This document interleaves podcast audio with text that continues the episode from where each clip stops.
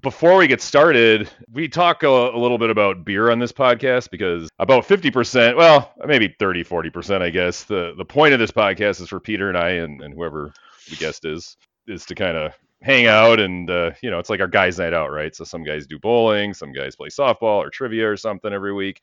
We do this and, and throw back a few. And i just got some devastating news on my way home from work. Peter i don't know if you've heard about this yet. Have you heard any devastating beer related news on no, your way home from work? No, I have not. it's like two hours ago. Uh, so the Fermentorium, if either of you guys are familiar with that, uh, it's maybe my favorite beer spot. It's also got great food. It's a cool space. They got vinyl.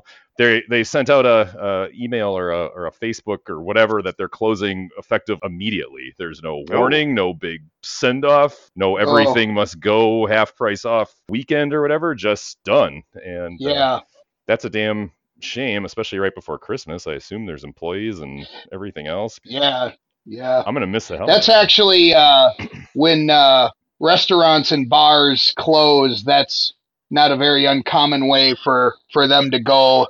Is by just being like, "Hey, we're closed now," and then just kind of dumping it on the employees like the day of. Yeah, didn't BBC do that? Like, people uh, showed up to work and the doors were just yeah, locked B- and shit. Yeah, B- BBC's did that. I know a, a, a, few other places that have done that before, and uh, I've I've heard it's it's it's like a way for the owners to discourage the um, employees from stealing money and stealing inventory. Yeah. If they know that they're going to be closing then it's like, well, what do we care? We can just, you know, like I'll just have all my friends come in and I'll just like right. pour them shot after shot after shot and not charge them for any. Not sticking up for bar owners that do that. I mean, it's still like a shitty way to tell your employees, but that's that's what I've heard is the reason why bars and restaurants do do it like that. yeah.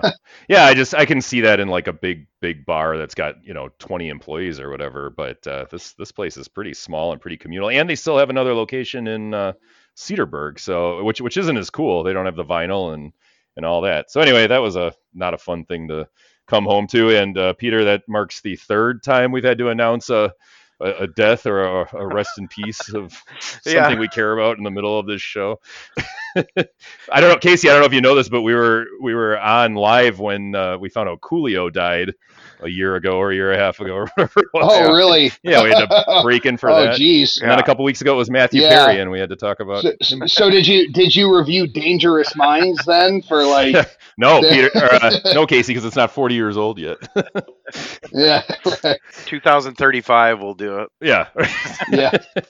Uh, so Casey, um, Videodrome EP last January. Uh, you were our second or third EP of the year, and our, our second almost a whole year. Uh, yeah, it was our second yeah. or third yep, uh, yep, EP uh, overall, and now you're on uh, our second or third to last for the year. So kind of come full circle. It's a little bit of serendipity. Uh, so so Casey, yeah. welcome back, and and thanks for coming back. I guess that's uh, yeah, sure. You're our first thanks. repeat guest. Thanks. So yeah, thanks. Thanks for uh, having me back. Uh, when you like, you asked me if I wanted to do this. Oh, like probably back in like September or October. Like it wasn't. It wasn't. It was like a a, a ways away. Yeah. And when you said, "Yeah, we're doing uh, Scarface," I I kind of chuckled to myself because um, I had like watched Scarface maybe like a week prior to you sending me the message ask, asking me if I wanted to uh, be on the epi- the Scarface episode, and I was like, well, yeah, sure. Yeah. Like, I mean, I've seen I've seen the movie a hundred times, you know, so it was like fresh in my mind, and I thought, yeah, that's perfect timing for that. Yeah, so it's even more uh, serendipitous to have you back. Well, actually, I yeah. I remember back in January uh, when when we had you on and we were talking about upcoming movies from 1983 that you might want to come back for, um, and maybe there were a couple, but I, I remember you picking out Scarface then, um, or at least us talking about it as an option. Uh, so I held I held on to that in my mind, and uh, we finally arrived at December 9th of 1983. And um, yeah, the two big movies this week are Scarface. That's the uh, Brian De Palma, Al Pacino gangster epic, and uh, you know it's obviously an iconic movie for for better or worse. I guess we'll get into it. I'm, I'm not sure where you guys all stand on this one. And then uh, also my boy Clint Eastwood in the fourth and uh, probably biggest in terms of box office and pop culture notoriety, uh, Dirty Harry movie Sudden Impact. These were violent, profane uh, movies about killers, rapists, and drug dealers, and uh, they were your Christmas offerings in 1983. So, what a time to be alive, I guess. yeah, we right. Don't, we don't we don't get that too much now, although I guess there is. What's that movie coming out now? Silent Night. Silent Night. Yeah. Is that one? Is that the John Woo one? Um, that is, yeah. We also got Thanksgiving out there, so there's I guess always been some counter programming going on, but uh, it is pretty funny to think that Scarface and Sudden Impact were the the two big Christmas movies of 1983, right. I guess. But, um, all right, so boys, I guess let's. Uh, well, let me intro the podcast real quick. Uh, this is a podcast called The Big Four Zero with Ron and Peter. I am Ron. I'm Peter. Every week we take a look at a movie came out this week 40 years ago. Uh, like I said, this week it's Scarface and Sudden Impact. On with us again is Casey. We already introed that, so let's just get into it. Casey, you said you've seen it hundreds of times. Uh, I assume that means you like it. What are what are your just kind of general thoughts on Scarface so, before we dive into all the specifics? So I can I can remember back when when I was a teenager and I was at like a, a point in my in my life where I was watching uh, a lot of gangster movies because I had seen Goodfellas, and that movie had blown me away uh, so much that I I said I have to watch every gangster movie I can possibly get my hands on. Yep. And so I just I kind of remember like going on the internet like back when the internet was in its infancy and just finding like lists of, you know, Godfather trilogy and uh Goodfellas, Scarface, Casino, uh, st- stuff like that and I rem- like now looking back on it, it's kind of like Scarface isn't really like a gangster movie in the way that like Casino and Goodfellas is a gangster movie because he's more kind of just like a, a thug killer, right? And he doesn't really doesn't really have a whole lot of class to him. And I think that uh, I remember watching it and not really liking it the first time that I saw it because I like compared to movies like Goodfellas and Casino, uh, Scarface is like incredibly stripped down and raw. Yeah. You know, it's it's not very stylized at all, and it, it like grew on me more and more over the years as I got older, just because it was, I iconography is so, you know, Miami in the 1980s. It's just so like 80s, just in your face. Yeah, excess. You know, with the the the neon the neon lights and the and the synth music and the phrase uh, "the world is yours" right. on the on, on the blimp. All the you know, and it's like yeah, it was like Miami Vice before yeah. Miami Vice. It was kind of a precursor. Yes, which is yeah. why I think it's funny you say it wasn't stylized. I think the movie is super style, hyper stylized almost. But I, I guess I know what you mean as opposed to like um, a, a, director like Scorsese doing Goodfellas or something like that. You know, doesn't have a lot of the camera. Uh, you know nuances. Although De Palma gets some sh- shots in there that are clearly artful, and he's trying to show what he can do and all that. Um, but you know, sure. it, it, was also 10 or 15 years before some of the other movies you're mentioning, so I think maybe there's just a general uh, filmmaking had to come a little farther before they could do some of the stuff that Scorsese was doing in those 90s movies and, and things like that. But I think it's definitely stylized, I, and I think that's why it, it kind of moved into this, became this sort of hip hop culture touchstone and uh, you know, just everything else that that sort of glommed onto that. I mean, you can't go to a flea market without seeing a shitload of Scarface, you know, T-shirts and right. posters. And... It it, it, be, it, be, it became a staple of the uh, of the television show MTV Cribs. Sure, yeah, exactly. Oh, yeah. Always a poster in the background. uh, yep. Yeah. Uh, Always a poster or, or, a copy of the DVD on the coffee table. Sure. Yeah, and it's funny you mentioned Goodfellas too, because I was thinking about it while I was preparing my thoughts for this, and I kind of realized that you know Scarface was was sort of that movie for the generation, the next generation, I guess we should say that it kind of came in the late 80s, early 90s. Like I said, hip hop kind of glommed onto it and things like that. And then Goodfellas kind of had a similar trajectory where that's another one that uh, a lot of those same uh, people will reference as this this big movie. And I just I wonder what, and I get it, you know, gangster rap, gangsters, you know, whatever. I, I get that it goes kind of hand in hand and why they would be into that. But it is interesting that each decade had this mob movie that, like you said, becomes this sort of iconography for a for an entire group of people or an entire style. And it's weird that you got one in the 80s and one in the 90s and I haven't really thought about what might yeah. be there in the 2000s, but probably like The Departed or something. I guess I don't know, but yeah, um, just uh, just today I saw a list on Facebook. Ironically, it was the top 10, well, according to some website like Uproxx or whatever, top 10 what they called mafia movies of all time, and Scarface was on that list. And I'm like, well, it's not really mafia per se, but it's. I mean, they're they're dealing sure. with very similar Similar he's a thing. gangster or yeah. a mobster, yeah. I guess, but that's a broad umbrella, you know.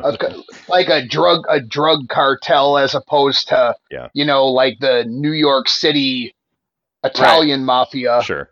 I mean, like what what is New Jack City then? Is that a, a mob movie? I mean, you know, Brown's got a mob, right? Or he's a, right, exactly. it's more than a gang. Yeah. You know, they're not some punk ass street gang. They're they're mm, running shit and they're um, well, they got it's it's the crew. They're running with the crew. Yeah. You know. yeah. No, I, I mean, I, I totally agree. I think it fits, but uh, yeah, it's not it's not quite like The Godfather or, or even Goodfellas or something like that. So. But there's like no there's no uh, you know like movies like Goodfellas and The Godfather. They romanticize the like gangster lifestyle. Yeah. And th- there's like really really nothing romantic about. Uh, Tony Montana, I mean, the dude kind of like he he he came off the boat as an immigrant, and he was already like you know he already had probably hundreds of murders under his yeah, belt yeah. before he got off the before he got off the boat, and so it was like the dude is just a like a stone cold killer just from the very beginning of the movie. Right. You know. Well, that's one thing I want to talk about he, too when we kind of get into this. Is I, I my initial reaction to some of the stuff he's doing is how is he just doing this and not fazed by it in the least. And the, the movie wants you to believe he's this just so ambitious about what he wants out of life and he wants to make make the money and and you know like like the the thing says the world is yours he he wants the world he wants to do whatever he can to have it and he's been so beaten down by communism and and whatever he grew up with in Cuba that he's willing to do anything. But then you get to scenes where people are getting chainsawed and he's murdering people, and I'm kind of like, where is the? He, this doesn't affect him. It doesn't bother him. He doesn't get sick or lose sleep or, or ever take a step back. But then I guess you do think about the fact that he's he's coming from Cuba, and we have no idea what his situation was there. Um, and even though he tells the the cops in in America that you know he's never been arrested and he's been a you know a good guy or he's a political prisoner and he was wrongfully accused like like many of these people were in in real life. Uh, that whole opening sequence is you know there's real footage and that's that's a real thing that happened. And a lot of these people were just wrongfully imprisoned by Castro. But it, it does make you wonder if he's supposed to be some sort of mad dog killer even back in Cuba and and maybe he's always been this way. Um, well they show the the, the tattoo the right. tattoo on his arm yeah. or on his hand and I think like one of the police officers says it like represents like like a, an assassin. Yeah. Yeah. Yeah. Um, uh, speaking of that interrogation scene, I don't know if either of you guys caught it. I'm going to play a clip from it in a minute, but uh, Peter, do you know what I'm talking about here or what I'm um, reference? No, I don't actually. There, there's a weird, fun little fact. So if, if you don't know it or, or you weren't going to okay. mention it, then you, you probably don't because you would have you'd have jumped on it right away. But um, just has something to do with the way they're dubbing voices in and whose voices they are, as opposed to who the actual actors are in the scene. Really? if I if I play it for you without actually watching, because I didn't catch it either watching the movie. Um, I, I just thought it was the guys talking. But when I when I hear it back just in the trailer, or if you just hear it like on your phone or something, and you're not watching it, it's it's pretty fucking funny. So I'll I'll pull that up in a minute. But okay. Uh, but anyway, Peter, what are what, what's your uh, uh, background with Scarface? Love it, hate it, uh, none of the above. Haven't seen it in 40 years. What's the? Um, so I saw it originally in 1990ish, I would say, from the uh, from Blockbuster Video with the with the two tapes bound together by rubber band, and uh, I didn't really care for the movie very much then, and then I tried watching it again probably around 2000, and I absolutely fucking hated it. Then, like I, I was really annoyed by it, and I couldn't stand like oh, like oh, this is where I've heard this reference in this song, and I was like drawing all these parallels, and I thought the movie itself was just so just the it's it was very dated too, but as you you know as you grow older and realize yeah it, it, was 1983 but some of it i mean some of the music and the montages and the clothes and the dancing were so off-putting in 2000 yeah. that it was just like god i hate this movie right um, people either love or yeah, hate the score for yes, sure yeah. and uh, some of that stuff but yeah we had to we had to come around to the 80s being cool right. again we, we, we had to come back around to mm-hmm. that. Not me. I love the fucking 80s. I'm still stuck there mentally or whatever. But, uh, but anyway, so uh, so you didn't like it for 20 years for 20 whatever, years, yeah. Years. Until I watched yeah. it today, and uh, I'll I'll get into that as we as we move forward. Okay. Yeah, I have never loved this movie or or at least seen what the fuss is about. I remember first seeing it probably I remember recording it uh, and it was on like channel 18 or whatever when we were kids, so it was censored, I'm sure, and uh, I, I, recorded it thinking, cool, I'm gonna. This is back when I was trying to amass movies, and I would record stuff off TV, buy stuff at Blockbuster, whatever it was. And so I, I remember taping it and thinking it was gonna be cool to finally have it. And um, you know, I just didn't really see what the fuss was about. And other than that chainsaw scene, nothing was really very memorable to me about it. Um, and then I think I tried, like you, maybe watching it another another time or two as I got older. And I think by that point, I was just so put off by the all the people who liked it and referenced it, and it's got to be part of every, like you were saying, MTV Cribs or every rapper's yeah. got to reference it or whatever it is. And it's just uh, by the time we got to college, and there's so many fucking douchebags with their blacklight posters and uh, you know even yeah. even high school kids like my sister's friends trying to be cool and shit and these are the same people who the Scarface posters in college were almost almost as as bad as the Boondock Saints oh, posters oh, that I saw. Right. or or and I love I love Bob Marley, but the idea that you know the same people yeah, probably yeah. have a Bob Marley poster hanging on their wall is just so fucking yeah. cliched and redundant. And uh, so yeah, I resisted this movie for a long time too. Um, I I liked it better uh, on this watch. I, I, don't think it's a perfect movie by any means. I still think it's a little funny that it became this huge cult hit and cultural touchstone, but it's got a lot of stuff going for it that um, I'm I'm interested to talk about.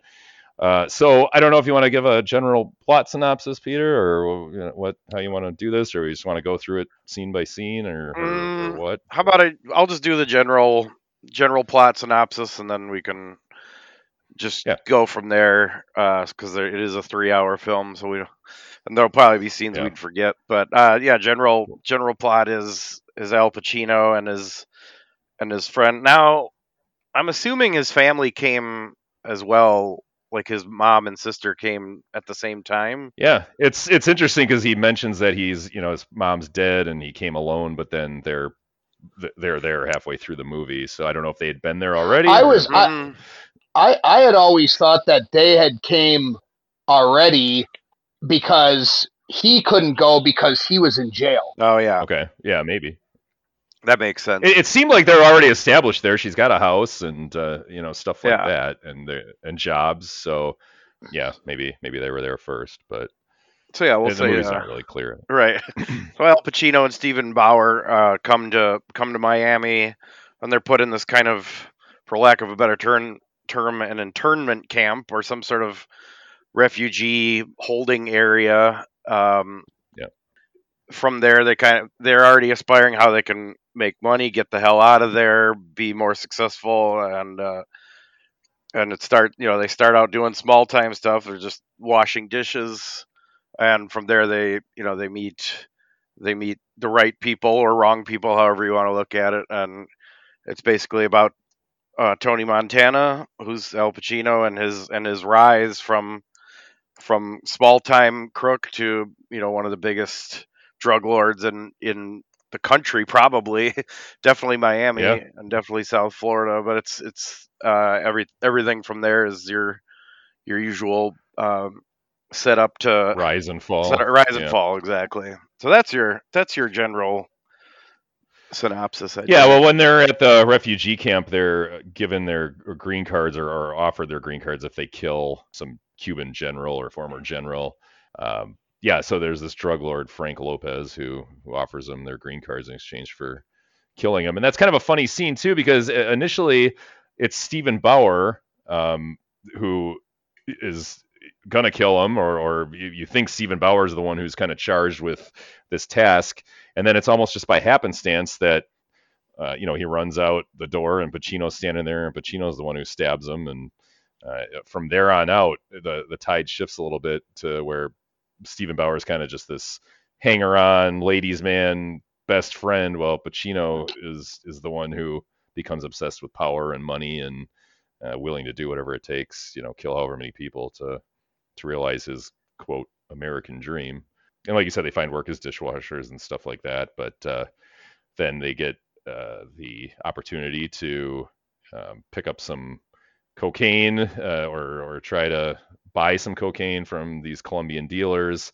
They're double crossed, and this is where the the infamous chainsaw scene comes in. So yeah, that's the thing that I remember most about this movie when I was a when I was a kid. And yeah, same. How horrific it was, but they really don't show a whole lot, and people have commented on this too. You know, it's just mostly suggestive, and uh, but I heard a lot of that was cut. De Palma had to cut this movie down to avoid an X rating, so maybe the actual. Has anybody seen a, a, like a different cut of this, like a director's cut or an X-rated cut no. or anything? I, I, don't even know if it exists. I know they've released various DVD editions over the years. I, I've got to believe there's some sort of special edition director's cut out there, but now now correct correct me if I'm wrong. Was um one of the actors in that scene was that the guy from uh the the bell ringer guy from Breaking Bad? Yes. In the wheelchair. He's a, yeah, he's he's at yeah. the end. He's the um he's the guy who Oh, in the yeah, at the he's end, gonna yeah. blow up the Yep.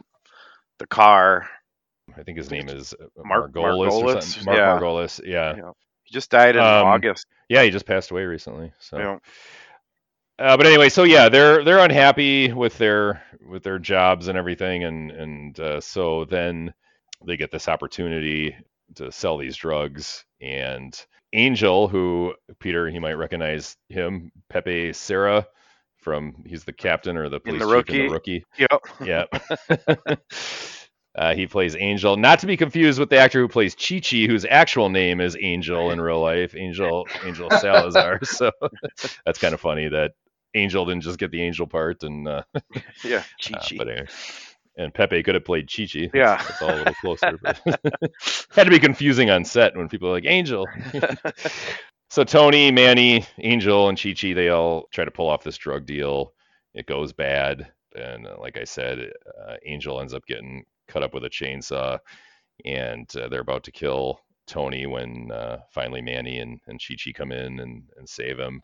Then they go to meet Robert Loggia, who's the head of this syndicate. He's kind of like the, the the Miami cartel yeah. dealer. Like he he's the the guy on the ground in Miami that works for the uh, the, uh, Colombians. Yeah, his name's Frank Lopez. Um, so they they go deliver the the drugs to Frank. They give him the money too, and Pacino says, you know, his friend it cost him his life, and uh, Frank then decides that Pacino's a guy he needs around. He says something like, "I need a guy with with balls or or whatever, steel steel balls or, or something like that." Um, but then Tony uh, immediately locks his eyes onto Elvira, played by Michelle Pfeiffer. She's Frank's um, girlfriend.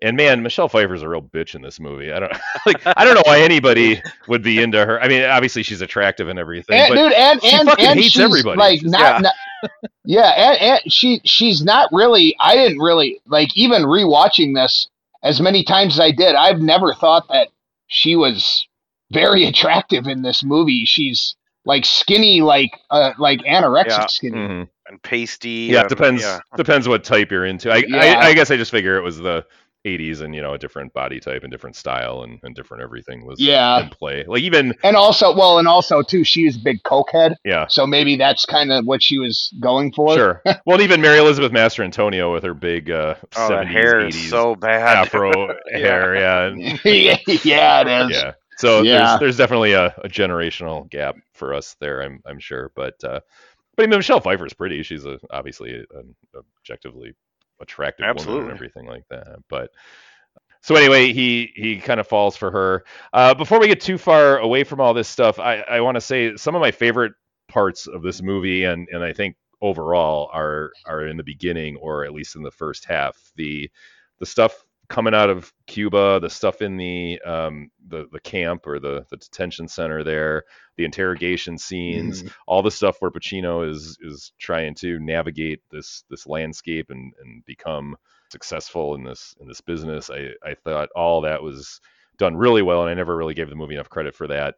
Previously, I was more focused on the big stuff like the you know the chainsaw scene or the big shootout at the end or yeah. or all the stuff where he's he's finally becoming you know, Tony Montana and this huge kingpin and and all that. But I think the first half of the movie is far more interesting than the the back half. But yeah, like that's just oh yeah, that like how they how they use the uh the riot as an excuse for a uh for the political assassination.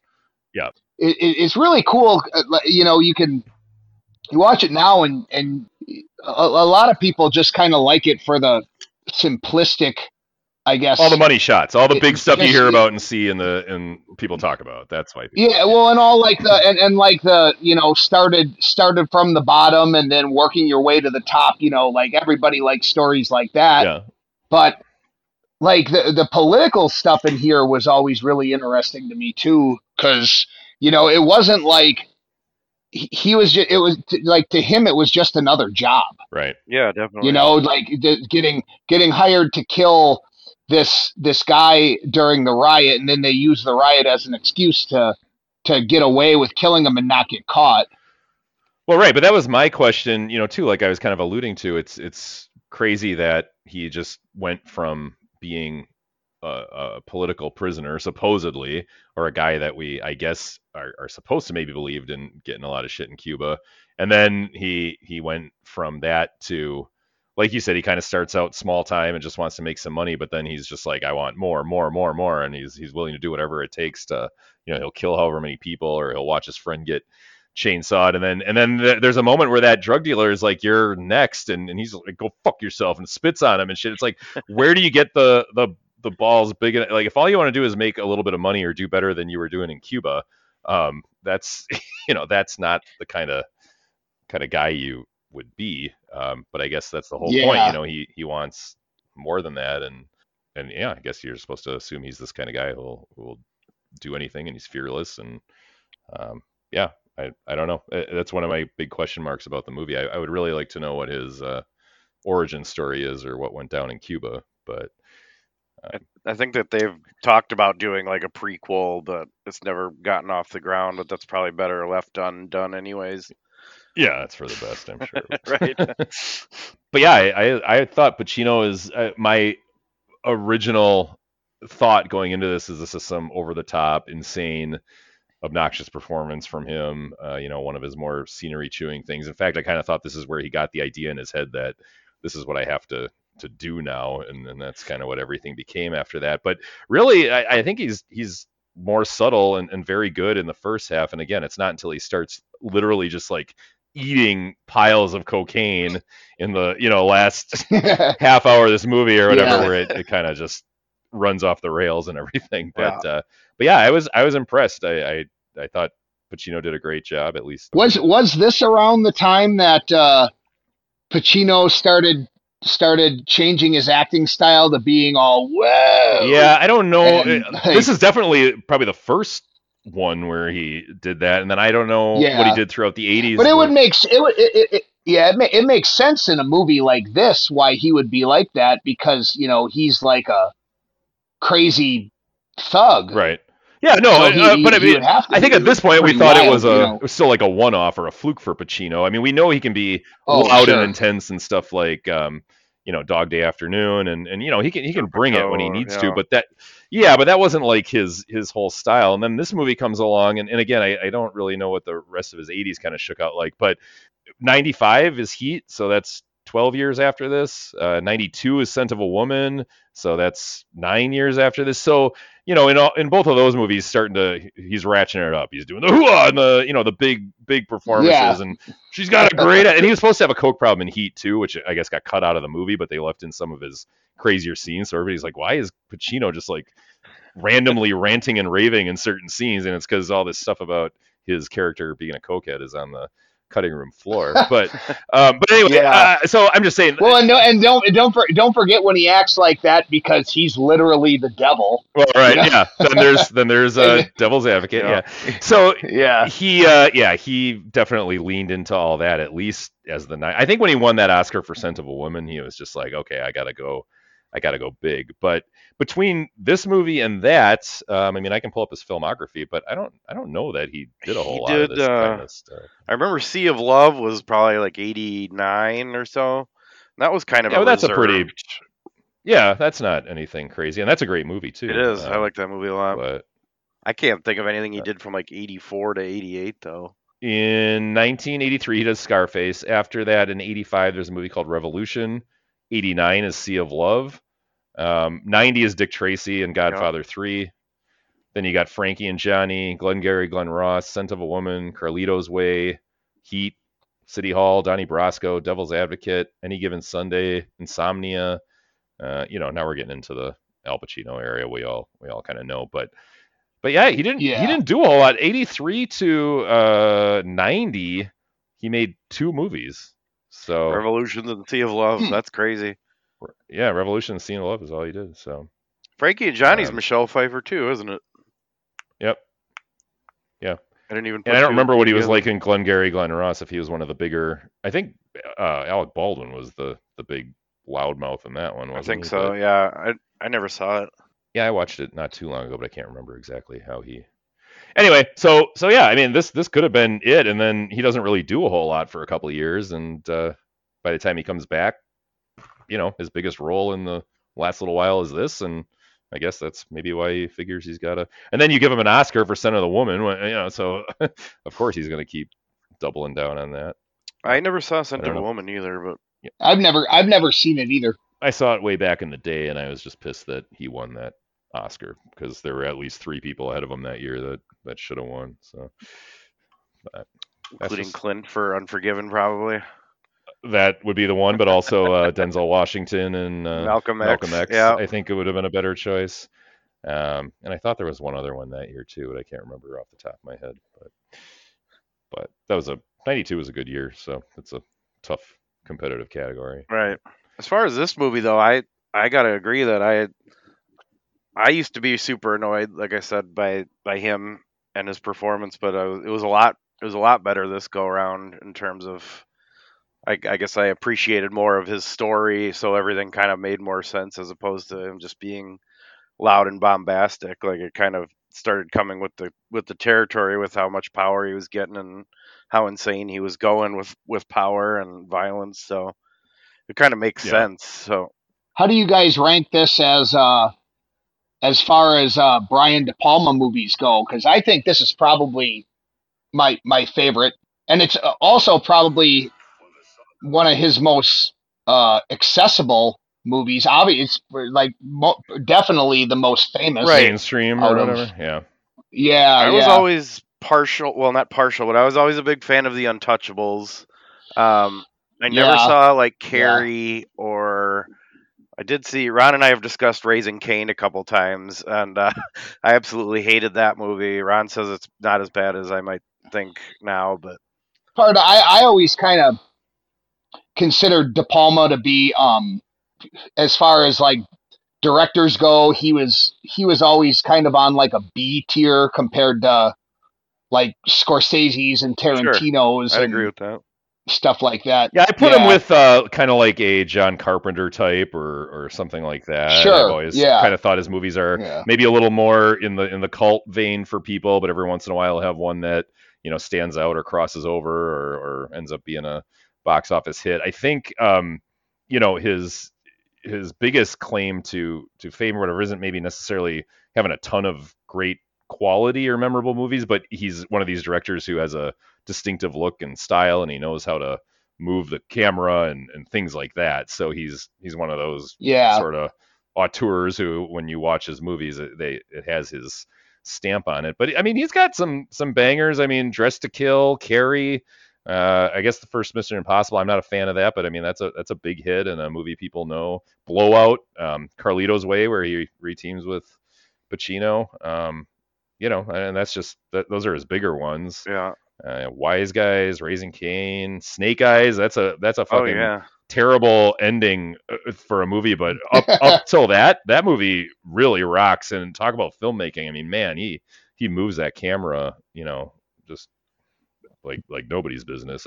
I, I'd like to see that someday. I've I've heard a lot about his his directing in that, so I'd like to see that. But uh, casual, yeah, he really hasn't done a whole lot since right since 2000. He's just got maybe like five credits in terms of studio movies, but De Palma definitely has a uh, a knack for for the shock, um, as, as, I've see, uh, seen in many of his movies, and, and Scarface is obviously no stranger to that. But like even Casualties of War is such a fucked up, depressing movie that it, yeah. it could only be done by De Palma. so it's it's pretty heavy, yeah. but but pretty good. Just not not a great film. It's just kind of overly heavy and depressing. I didn't see anything of his. I think uh, Carrie and Obsession, I think, are maybe the the earliest ones of his I've seen. Those were '76. After that, Dressed to Kill, I've seen Blowout, Scarface, Body Double, Wise Guys, Untouchables, Casualties of War, Bonfire of the Vanities, Raising Cain, Carlito's Way, Mission Possible, Snake Eyes. Everything up till there, I've I've seen. Um, so that's a pretty good run of 10 movies. None of them are, are great, I guess. Uh, but they're all, I mean, Body Double, Blowout, you know, those are, those are pretty good. Dress to Kill. I would, I would put those up with any of his, you know, best stuff. Um, but then, yeah, the 2000s, he just kind of peters out a little bit. So he's, he's kind of like John Carpenter in that way, where he came on strong for, you know, 10 big movies or whatever. And then, um, kind of had a rough go of it for a good decade, and now we don't really hear too much from him anymore, which is unfortunate. I, I guess I don't know why he can't still. I think a lot of those directors that were big in the in the 70s and the 80s just don't have the the they just don't have the juice anymore. Yeah, they're old and just want to yeah be just want to have their money. yeah, well, studios too aren't going to be like, okay, well, let's see, you haven't had a hit since uh, you know the mid 90s like sure here's a hundred million dollars to make whatever weird passion make, project yeah, to, yeah, yeah to make the next marvel movie brian de palma marvel movie yeah. that would be well i mean i don't know as a, like a director for hire he got um mission impossible so he can do that and, and i can't think of it off the top of my head but there's others other examples of that where they've taken some guy who is ostensibly his own sort of thing and dumped him into Amar- Kenneth Branagh is a good example, directing like Thor, Thor or whatever the yeah. fuck he did. Yeah. Oh yeah. You know, so, yeah. So they they do that. Um, I I could see De Palma getting that. I remember when uh, American Sniper came out, and you know the the the movie was so huge it made like marvel money we're talking like 350 just domestic you know and, and um yeah and the action sequences were were definitely the, the the thing for that movie or the saving grace if if you're not a fan of that movie because I know it's kind of polarizing or whatever. But um, the the the tight taunt action sequences and the big whatever. And I remember when that movie was such a huge hit, they were like, "Oh, is Clint Eastwood going to ever do a comic book movie or a Marvel movie or whatever?" And as much as I'm sitting here going, "No, fuck no, don't let him do that," it's kind of like I would like to see how some of these guys can play in that sandbox. You know, give them 200 million dollars and see what kind of fucking comic book movie they would make. Now, Clint was way past his prime and interest in, in any of that, I'm sure.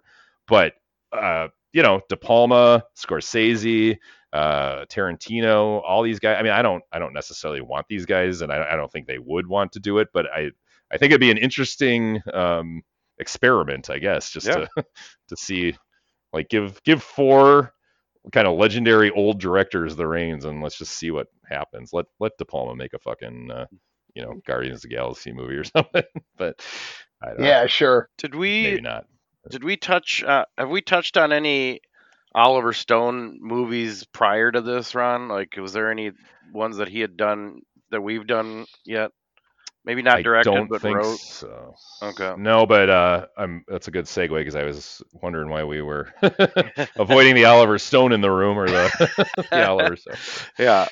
Because yeah, this is much an Oliver Stone movie as a De Palma movie, absolutely, or a, or a Pacino movie or anything. I mean, it, it, This is like one of those scenarios, like um, you know, Tony Scott directed uh, True Romance, but it's still a Tarantino movie. You know, it's kind of yeah. like that sort of thing. Like Brian De Palma may have directed this, but this is a Oliver Stone movie through and through. Um, and Stone was in the middle of a huge coke addiction, and he had to go uh, take time off to to write this movie. He left the country, I guess, went somewhere else because he had to just settle down, and and then he wrote this story about a guy who ends by you know, like I said, literally just munching on coke and, and getting completely annihilated and blown away, and uh, yeah, so. Uh, yeah, Oliver Stone's another one we got to talk about. Uh, he's I, I, feel like we've talked about him. Hasn't he at least something on this podcast been Oliver Stone adjacent that we? uh, yeah, that's what I'm. I mean, I know we touched on um, on the on the fact that Stone directed um, Natural Born Killers, but Tarantino wrote it. But that one feels more like a Stone wrote and yeah. directed almost. Like that. That doesn't feel anything like a Tarantino movie to me. I I haven't. No. I haven't seen it all the way through. I had to turn that movie off for the one and only time I tried. So yeah, that that is the time we talked about. It, I think is when we did True Romance. Uh, yeah, and we mentioned that. But uh, yeah, Casey, your thoughts on Oliver Stone, either as a writer, director, or, or both? I mean, uh, I think Oliver Stone is probably around the same level as Brian De Palma, where I don't know. Like I always thought that, like besides, I I, I really like Platoon. Yep. And I was a really big fan of JFK, uh-huh. but as I got older, I kind of I I, I, I kind of realized I was like I don't know there's there's something about his movies that I don't know they're they're not as engaging as some of the movies are for for like you know a Scorsese or a Tarantino because the, the like dialogue in in those movies aren't really very interesting. Right. Like it's not very. Uh, it, Oliver Stone's movies always seemed very. Like the plots always seemed very simple and straightforward.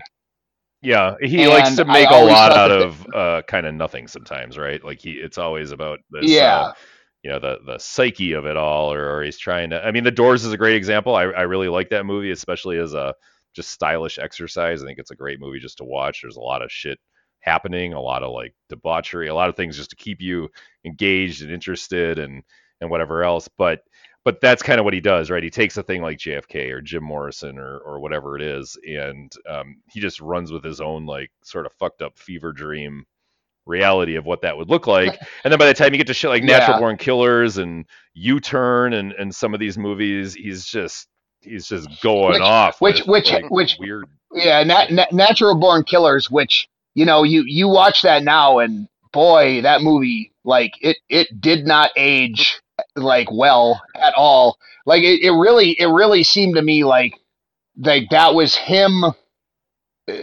trying to be like, hey, I'm I'm still cool, yeah. you, you know, in like the in like the the age of the '90s, you know, like upcoming Trent Reznor yeah. era. Yeah, yeah, like he, I can make a David Fincher movie too. Right. Yeah. Well, the reason that uh, Natural Born Killers maybe doesn't quite hit the way like say True Romance did uh, in terms of Tarantino written movies directed by other people is that it's really just a story by Tarantino. The screenplay is actually by Stone and two other people, and and none of them are are Tarantino. So I, I think they took Tarantino's general I, who knows? It could have been fucking True Romance. Uh, you know, the same thing. Couple like, uh, on the run. Lovers. Yeah, yeah on the lam. Yeah, they mm-hmm. they got no choice but to kill some people, and then Oliver Stone turned it into this Scarface level, uh, just just sort of excess of how how big and, and crazy can we go. And don't get me wrong, there's a place for movies like that. I, I enjoy a movie that just really goes for it sometimes. But Stone, there's there's like an ugliness to some of the stuff he does, and an off-putting uh, like like he thinks it's more profound than it is, and really it just ends up being kind of yes. gross and yeah, and, and derivative and boring yeah. and um, tedious. You know, it just takes a long time to get through some of his movies. Sometimes I'm not even talking about length; it just yeah. feels like. And, and it also and also not not not for nothing, but it always really kind of bugged me that he made any given Sunday, and they didn't actually use um, actual NFL teams. Like, in, they had to like make up the names of all the teams on the. Well, that could be because no like, team wanted NFL. to be, and, and they could maybe couldn't no get the. No team wanted to be associated with like with players shooting steroids yeah. and well, they, yeah, getting getting into domestic domestic disputes. I'm guessing it either cost too much money or yeah, no team wanted to be the bad guy or show their players in a bad light, so they probably just weren't even allowed to do it. I, am sure if he could have done it, he would have done it. I mean, that's my two cents. Like, why would you not want to do that? But um, he made a movie in 2012 called Savages that I think is really underrated, and I, I like that movie. It's got some of his worst uh, sort of impulses and, and excesses, but uh, at the same time, it's almost a little kind of muted. So I guess you could read it as a cop out even, and maybe like stone light for his fans. But I thought it was a good compromise between some of his kind of weird shit, but then also like the movie moves along and has some cool action, and uh, you know, I, I don't know. I think yeah. it's got a good cast, a, a big cast, and uh, Travolta's in there, and um, Salma Hayek and Benicio del Toro, and you got weird, quirky characters, and uh, I don't know. I, that that was a pretty good movie, but I think that's the last thing that I saw from him. He did that Snowden movie. I never saw that. Did either of you guys see that? No, no. I, I never had any any uh, desire to really want to watch that. Yeah. He goes back to the well with Wall I, Street 2, Money Never Sleeps. Oh, God, I forgot about that. I forgot he did a sequel. Yeah. Yeah. Speak, speaking, like, the, I, I always thought that the original Wall Street was terrible. Yeah, I don't know. I haven't, that's one I haven't seen. It's, it's so it's so years. boring. Yeah. yeah, yeah. I'd like to watch that one again. I mean, it's going to be coming up on this podcast in a couple years if we we make it that far. Yeah. But uh, yeah, I'm I'm anxious to revisit that one. Uh, he did Alexander. Remember that? That was the kind of weird. Um, Roman. You know, they're playing. Was with that with Brad Pitt? Uh, that's the other one. That's Troy. Troy. Yeah. So the, the no, same Troy, year, Troy, 2004, yeah. was Troy and Alexander. Alexander was um, uh, who's in that? Uh, Rosario Dawson and who's the the guy? Anyway, they they alluded to the fact that he might be gay, and uh, is that Gyllenhaal? I want to say maybe Jake Gyllenhaal is in that one. Colin Farrell. Oh yeah. Okay. It's Colin Farrell, uh, Val Kilmer's in it, Rosario Dawson, Angelina, Angelina Jolie's his mom. He's got like a thing for his mom, I think. Nice. Anthony Hopkins is in there. Val Again, Kilmer, crazy movie, not necessarily a good movie, but uh, that's I don't know. It's at least weird and interesting, and um, you know, so, Stone's like playing with this big budget. I, I assume it looks like a you know grandiose epic and and all that. So yeah, I don't know. He, he's capable of doing some stuff when he's reined in by by a studio that clearly cares about potentially making some money off something or or it being more of a, a crowd pleaser or a mainstream hit than when he's left to to his own devices. But but I also hate to be like, oh yeah, just let him make crowd pleasers and let the studios control him because that's usually not not good for a director either. I mean, well, I, I think I think if he's left to his own devices, he would just make conspiracy theory movies forever. Yeah, that's true. Well, he also did W. That's, you remember that the the George W. Bush yeah, thing yeah. with, uh, with Josh Brolin. Josh Brolin, yeah. Yep. I kind of like that movie. I mean, it's not memorable or great. I expected more from it, but and the World Trade Center with Nicolas Cage. Nicolas yeah. Was that him that made that? Did he do yeah. that one? Yeah. Yeah. Wow. Well, the worst thing about that one is it came out. It came out concurrent with uh, United '93, which was such a far more oh my know, god. superior film a trillion times better yeah.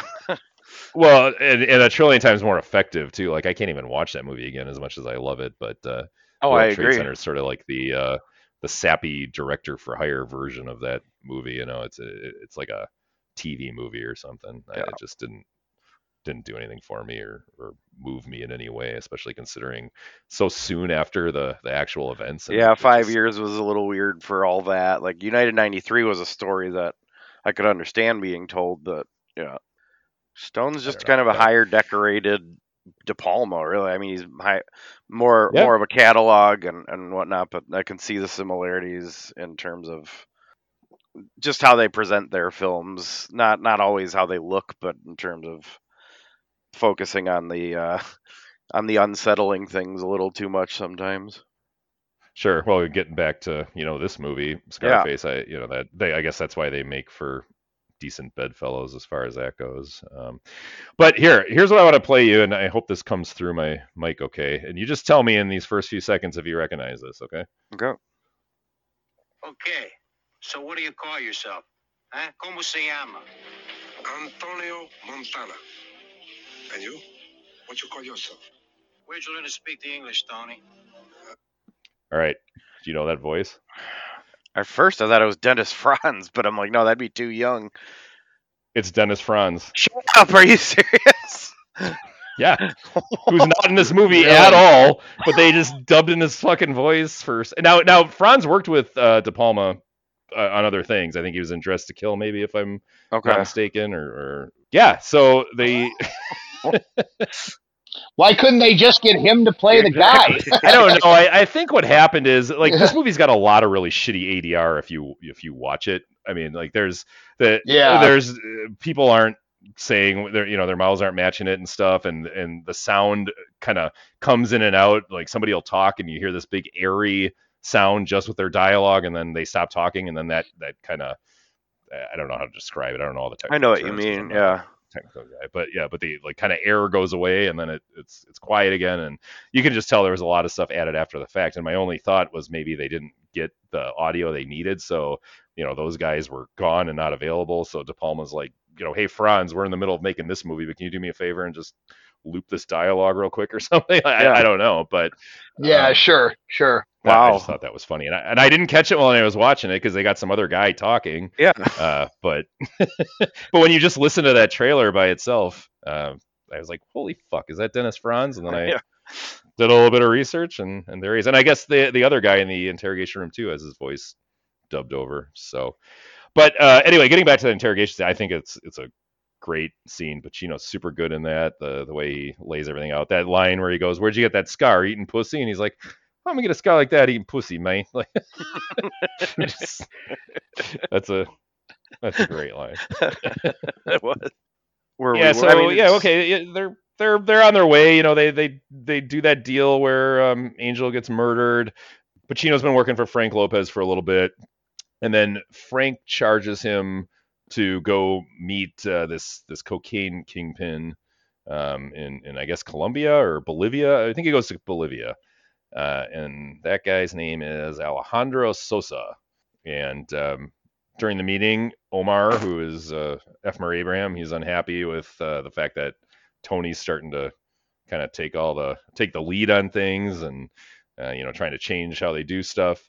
And so Alejandro tells them something like, "Why don't you guys come back tomorrow after you've talked to Frank? We'll figure all this out." And then he says, "Tony, why don't you hang with me?" So Omar goes into the helicopter supposedly to go back home, and then you see them. Uh, they they apparently beat the shit out of him inside the helicopter because his face is all bloody and stuff. And then they throw him out of the helicopter, and then you find he's got a, a noose around his neck, and, and he, yeah. he hangs and, and That was a cool there. shot, like you uh, said. Yeah, messed then, up. Uh, now cool. Tony is Tony's in with this uh, this kingpin, and uh, and that guy tells him, "Hey, just never fuck me over, and we'll work together for a long time and make a ton of money." And this is the beginning of Tony being the uh, you know the the man. Yeah. And he goes back home. He even takes over over Frank's business, and and Frank tries to have him killed in a nightclub. Well, Frank Frank Frank tries to fuck him over, and yeah. then that's when he decides to make his move on Frank. Right. Well, he well first he goes after um, Elvira or Michelle Pfeiffer, and so Frank's like, "You're you're taking my girl. You're you're doing things you know without my authority. Uh, you know who the fuck do you think you are? I told you you don't don't try to fuck me." And then Tony is blitzed out of his mind one night, and there's a bunch of hitmen in a club. They they shoot up the whole place trying to kill him, and then that's where the movie kind of turns into the second half thing of uh, Pacino being a gangster whatever. I, I, mean, he's obviously already a gangster. Yeah. He's obviously already killed people, but this is now where he he he murders Frank. Oh, I thought that scene was kind of cool too, where uh, he said, "Hey, call this number at 3 a.m. or whatever." Yeah, yep. And just say say it didn't it didn't work or, or whatever he tells it tells his guy to tell Frank. Uh, which is what he does, and then that's how Pacino finds out that Frank is, is tried to have him killed or is dirty because when that guy calls and says, whatever he says on the line, then then Frank makes some up some excuse like he's talking to somebody else or saying right. something different, and then hangs up. And Pacino's like, "Who was that?" he's like, "Ah, you know, nothing, nobody." And then he's like, "Oh, you're you're a piece of shit." And he he should well, he doesn't shoot him. He has Manny shoot him, but. uh What's the name of the actor then, yeah. who's the? Uh, I'm sorry, the, he's the he's the cop who's trying to get trying to get uh, kickback from or trying to get greased by Pacino. Oh yeah. I can't think of that actor's um, name, but I've seen him in a ton of stuff. He's got Harris, a really cool voice. Harris Yulin. Harris Yulin. Okay. He was in Training Day, which I just watched a couple weeks ago. he's in uh, Multiplicity. He's the the doctor who clones all the Michael Keatons. If you remember that. I do. Yeah, we briefly And, uh, discussed that film. It says here on his Wikipedia that he was in Ghostbusters 2. Yeah, I saw right. that. Yeah. Murder at 1600. He's good in there. Um, you're right. Training Day. He yeah, he always plays kind of this kind of wise, quiet. Um, he's he's in a lot more TV stuff. I remember him on 24. I'm sure he was probably on NYPD Blue and some of those cop shows and stuff, and you know things like Frasier. Uh, but yeah, he's he's a great actor, and I always love it when he pops up and stuff. So he's fun to. Is he still with see. us? Uh, good question. Let me take a peek. Uh, yeah, yep. He was born in 37. Ooh, He's man. 86 years old. 86. Years active 80 uh sorry 63 through present so. Still going. yeah. Yeah he's he's been good in a lot of stuff. Like i said 24 is he's had a great turn on that and uh i don't know why i remember him from multiplicity over a lot of those other things but probably because i've seen that movie so many times um yeah so from here okay pacino is he, he shoots frank now he's taken over. Uh he's working with uh, uh alejandro back in, in bogota uh who eventually he also fucks over and that's where he Meets his demise. and- Yeah. yeah, then he got got the guys coming out out of the woodwork for him, and so yeah, are we skipping over? It anything? says it says here it says uh, actor that portrays the assassin who kills Tony Montana his he was credited as the skull. yeah, I I never I never That I'll have to the uh, rewatch the credits and okay, Okay. yeah, with the long with the long hair I think. I remember it being So- kind of spiky. I don't know. So I'm trying to find it here, but I wrote something down about him because he looked like somebody, and then I went and um It's like Looked it Harry up to see if Henry were- Silva or Harry Silva. yes, kinda. okay, that who you're so that's it. Yeah, Yeah. Uh, exactly. I said it looks like a young uh, Henry Silva. Mhm. and then I looked it up, and ironically, he has the the same last name, but they are not related. Oh wow, that's let me find this fucking.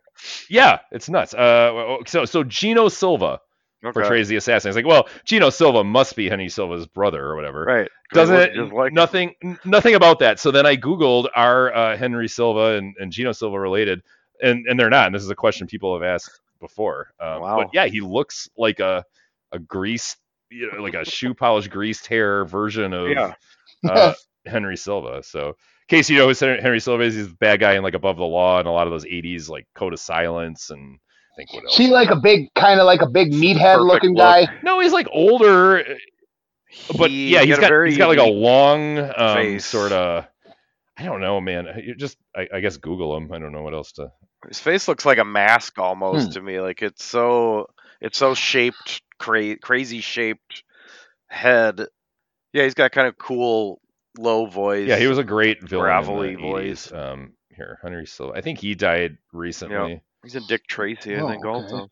Yeah, he's almost Yeah, got like a little did. bit of Asian kind of look to him, a little bit, and that's another reason why Mhm. he looks like this guy. But yeah, he doesn't have any siblings. Um, he died in uh, 2022. I think I kind of remember that. But Okay.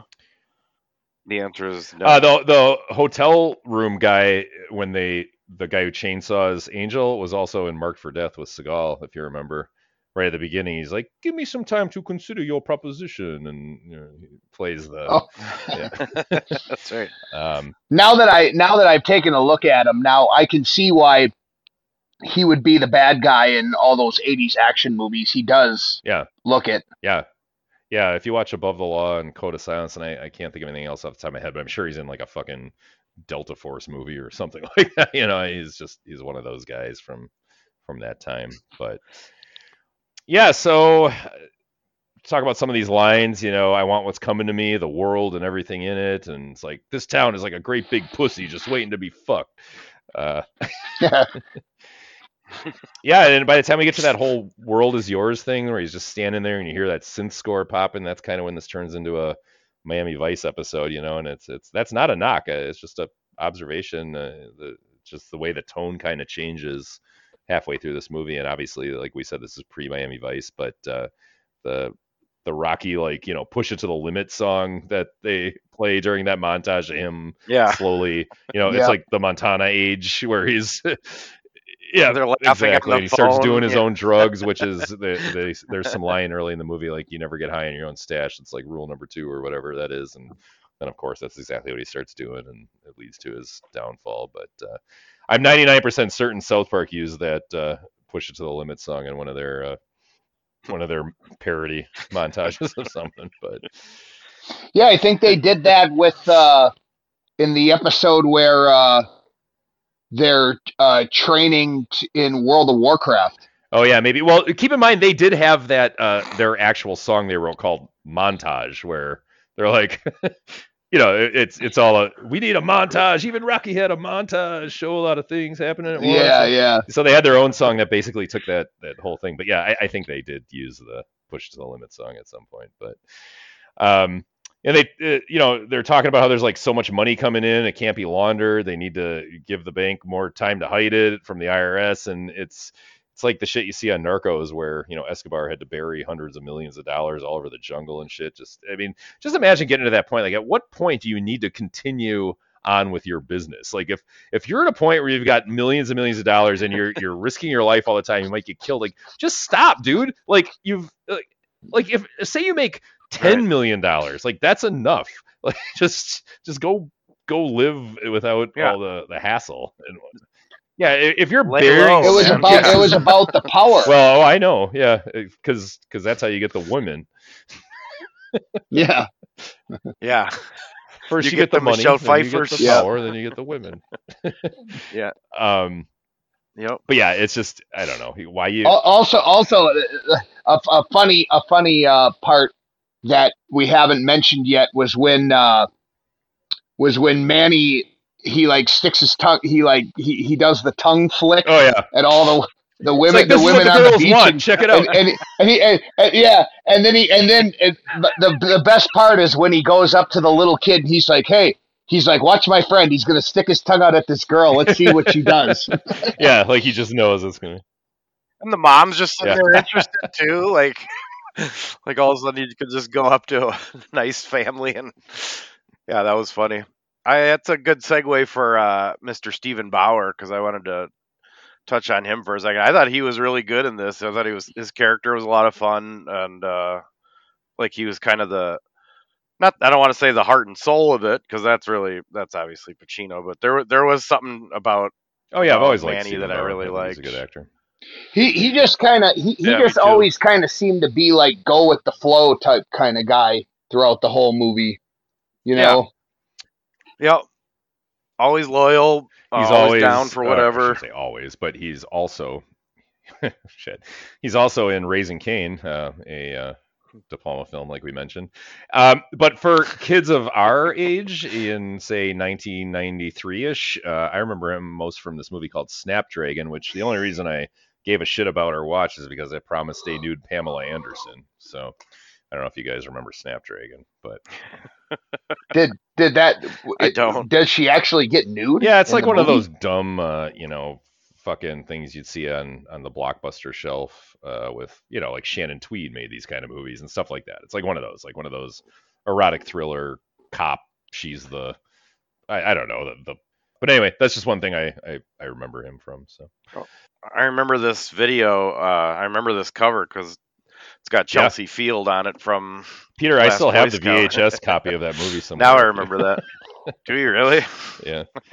He's also in Terminal uh, Voyage. Don't know what that is. Uh, Primal Fear. Um, that Primal Fear is a pretty good movie, but I'm not sure how big his role was in that. But, but yeah, he didn't really have quite the career he deserved. I, I always thought he was good. He's in Traffic. I think he's good in that, from what I remember. Um, yeah, He was on Better Call Saul and maybe Breaking Bad, but Better Call Saul for sure he was on, and he was really good on that. yeah, Playing uh, a drug lord, of course. more interesting TV stuff, I think, than uh, maybe movies over the years. So that's like a lot of these guys, you know, if they don't hit in movies, then they go on to all these TV shows that you've kind of heard of. And he's on American Dad. You really? oh, wow. yeah. Uh, but then, yeah, it's all shit like Blue Bloods and uh, Supergirl and NCIS and SWAT and The Blacklist. So, whatever. I mean, I'm glad he's still working. Burn notice, cold case. Man, uh, yeah, steady, steady work. Okay, so getting back to things here, I guess we are kind of talking about uh, now that we're, we're, towards the end here. Pacino is um, flaming out and all that stuff. Uh, yeah, I still don't know why he didn't just cut and run at some point, but I guess like you guys said, it's it's about it's about the power. But I would just take the millions and go go live my life. But I guess that's the point. It's actually you know you, you get addicted to the power and the greed and all that as much as anything else. And uh, I guess sooner or later it's not about money, especially if you've got all the money in the world. I mean, the end of this yeah. movie is fucking ridiculous. Like he's he's sitting in this hot tub surrounded by these huge pillars and stuff. It's like De Palma really wants to sell the whole how he's he's got all this shit, but he's actually alone. You know, there there's that scene where right. Sh- Michelle Pfeiffer walks out and leaves him. And he's Bauer's not like, you know, subtle with crazy, the metaphor. no, no. And then they just show him sitting in his big hot tub, uh, surrounded by all this gold shit, and like I said, these big uh, like uh, Roman Colosseum pillars around him and stuff, and it's so he's, ridiculous. He's all alone. yeah, so. that hot tub is probably for like thirty people. Yeah. It's bubbles everywhere. And the, and the and the TV is still super small because it was the '80s, and you know, yeah, like biggest screen was still 22 yeah, inch. If they if they were to if they were yeah if they were to make that movie today, it, it, it would be like a like a movie screen, you know. Yeah, and like I said, you know, uh, this is also the point where he's becoming an addict, and uh, I, I, guess you know you got Michelle Pfeiffer, who I already said was kind of annoying in this movie, and, and I get it. The point is she's an addict and she's emotionally damaged, and uh, in this life and, and all that, it, it's hard to sympathize with her character when when she's mean and bitter from the jump. But I guess she's supposed to be one of these people who is unhappy and got into drugs and and the fancy lifestyle because she thought it was gonna make her better, and that rarely happens. So who knows? Maybe maybe I'm not giving her enough credit for her performance or that character enough credit, but she's still a tough a tough watch in this yeah. in this film. that was a um, pretty good scene with uh where where I I guess you could say that was the end of their relationship was the, in that restaurant. That was like you could just you can just see Tony Montana just falling apart. Like all of his words don't mean shit. Like people are just right. like she's just fucking done with him. Like, yeah, know, you can say all you want him. He's really good in this. I, I think, like I said, yeah. when when he at least when he wants to be. But I, I, don't. I just I don't get like as soon as that as soon as he starts doing drugs, it's almost like it's not 100% but almost it suggests like that that's the reason for his downfall it's not until he's completely down and out getting thrown out of restaurants constantly drunk or wasted or coked up that mm. that the movie shows him fail i mean you know he's he's he's driving around with like beers all over his dash and uh, you know following that car they put put the bomb in but there's kids in it and they weren't supposed you know yeah. supposed to be there and uh, that's that's where this movie loses me um, his whole downfall is just it's like I don't know, it's like perfunctory and predictable and it's kind of silly. And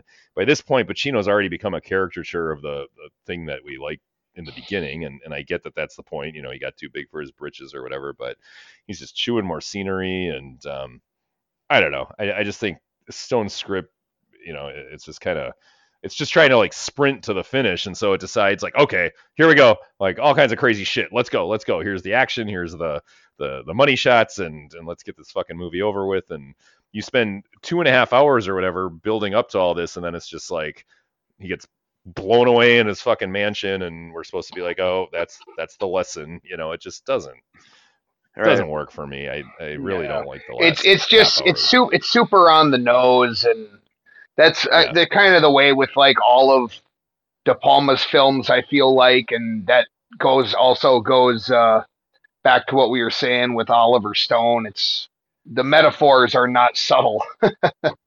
yeah. Well, not only that, but it's it's just like I I get the the lesson that they're trying to portray, and and I don't know that this movie could have ended any other way. I mean, it, it's good that it you know, ultimately all his uh, excess and bravado and all that led to his downfall. But this how the mighty have fallen shit and, and blaze of glory, you know, finale and all that, it's still a sprint to the finish Rushed line. In. Here's a hypothetical question: Do you think, do you think the real badass Tony Montana would have not cared and just had that guy killed with his kids, or was he? Yeah, he, was he a man of some principles? No, I, I, I think he would have. he would have had the kids killed as well. Because I think that's ultimately what his downfall was was that he actually showed a little bit of humanity. Because Yeah. if Yeah. He, if he would have had them, Yeah. if he would have had that family killed, then they wouldn't have sent the, you know, the army after him.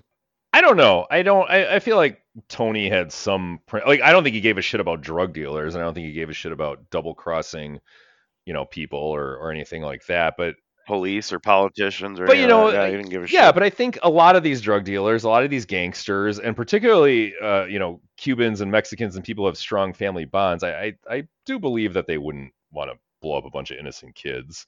Um, I also believe that because he's completely fucked up on coke and whatever else, that you know he's probably wrestling morally with some of this stuff that he maybe, if he had a clearer head, would have yeah, you know been thinking and I suppose Yeah. business minded about or, or something. I, I don't know, but he's he's hyper protective of his sister yeah, to the point that he uh, that he kills Steven Bauer. Yeah, that's unfortunate. but again, that's another thing in this movie where it's just like, okay, I guess that might have had some It's all of a impact if you didn't just like fucking shove it in in the last two minutes of the movie. Like, yes, just, yeah, this is like his, this is his bud like from the yeah yeah, I, I- yeah it was it was strange. You know, I you know I look at this movie in in three parts. Uh, to me, the first half was er, first third or whatever was super entertaining. I was really into it, and then I'd say the next because if it's about three hours, so we could sure. we could put it in hours too. But yeah. second hour was just was was dragging to me to the point I remember pausing and I was only an hour and 15 minutes into the movie. I'm like, holy shit, dude. yeah, this is going to be a, a a fucking marathon. But as as you you have brought up some great points about the the way they kind of rushed to the end, but that it, it, it was it definitely picked up the pace of the movie, but yeah, Sure. it it could have been done so much better like you said. That's it was entertaining, sure, but at the at the expense of just lazy well, it's just storytelling. weird how long the first two hours. I, I don't even mean long. I, I think they're good. I think it's better than that last hour. But I, Yeah. I, it, it it's carefully taking its time, and then it's just like. Tony Montana, you know, fucking kingpin, uh, Miami Vice shit. Here we go, like bam, bam, bam, and, and then it's like, wait, what? Huh? And, and it's like, okay, I guess he's dead now, and we can Yeah. all quote, say hello to Oh, my. by little the way, they were gonna get yeah, or by the way, they got married the day before. Like, oh, okay, well, Yeah. that happened fast. Yeah. Casey, thoughts on the uh, on the rushed ending or disagree? Well, I don't know. I, I mean, they, they do kind of allude to it throughout the movie that um, his he's got a thing for his sister. So Yeah, you know Right. they, they don't have like, and then you see her like dancing with a guy in the in the club, and he Yeah. freaks out, and so they have to keep their relationship on the DL because they know how he's going to react. sure. True. Well, I, I think it's hundred percent intentional, like everything they did. I don't think it's like a mistake. I don't think they were like ran out of money or time or something. They're like, okay, let's just rush this movie. I, I think that that's you know, I, I think it was supposed to be this epic downfall, which I don't understand again why uh, hip hop culture and whatever else embraces this so much. Like, I don't know why they just look at the first like half of a movie and go like, oh yeah, that's my boy or whatever, and then they, they completely don't you know take into account how this plays out for whether it's this or Henry Hill and Right. Goodfellas or whatever it is. But um, so I, I, I get the the whole kind of blaze of glory thing. Like I said, is is intentional. I just it it just feels like a weird way to wrap up a movie that until this point has spent two hours or two plus hours really trying to kind of follow this guy and and uh, you know get get to what what makes him tick. And it's like at a certain point they were just like well now we gotta we gotta bring it. And and they just decided for the big action shootout finale way of wrapping up the film. So that's that's my gripe with it i guess but but i don't know people love it what do i know Well, overall, I I really I really enjoy enjoy it a lot. Just yeah it was it was it's, fun it's to one of my it's it's one of my uh classic 1980s movies. So Yeah. Yeah, it's undeniably, you know, compelling and, and I, I was always wanted to see where it was going to go or, or what happened next, even though it, it, it really does go through some motions. Um, there's those iconic lines and images we were talking about, no doubt. So, uh, it's just it's kind of endless. Uh, you know, I pause it to go to the bathroom, and uh, you know he's getting up from his desk to grab the bazooka for that sail of my little friend climax, and there's yeah. still like 14 minutes left in the movie. Um, so I don't know. Of him like, just it's, blowing people away. Yeah, right. Yeah, and I, I which is fine. I, I, like that in a movie that is about that, but this movie just feels like you know it. It, it doesn't feel stupid long, but uh, it, it could have used some tightening. And I don't know. I don't I don't hate it or anything, and I I can like it in broad strokes or whatever, but um, as this iconic classic, I, I, I don't know. I just it's weird what people kind of glom onto, and it's it's weird that it. Um, I don't know. There there's a thousand movies like this. I just I, why this one?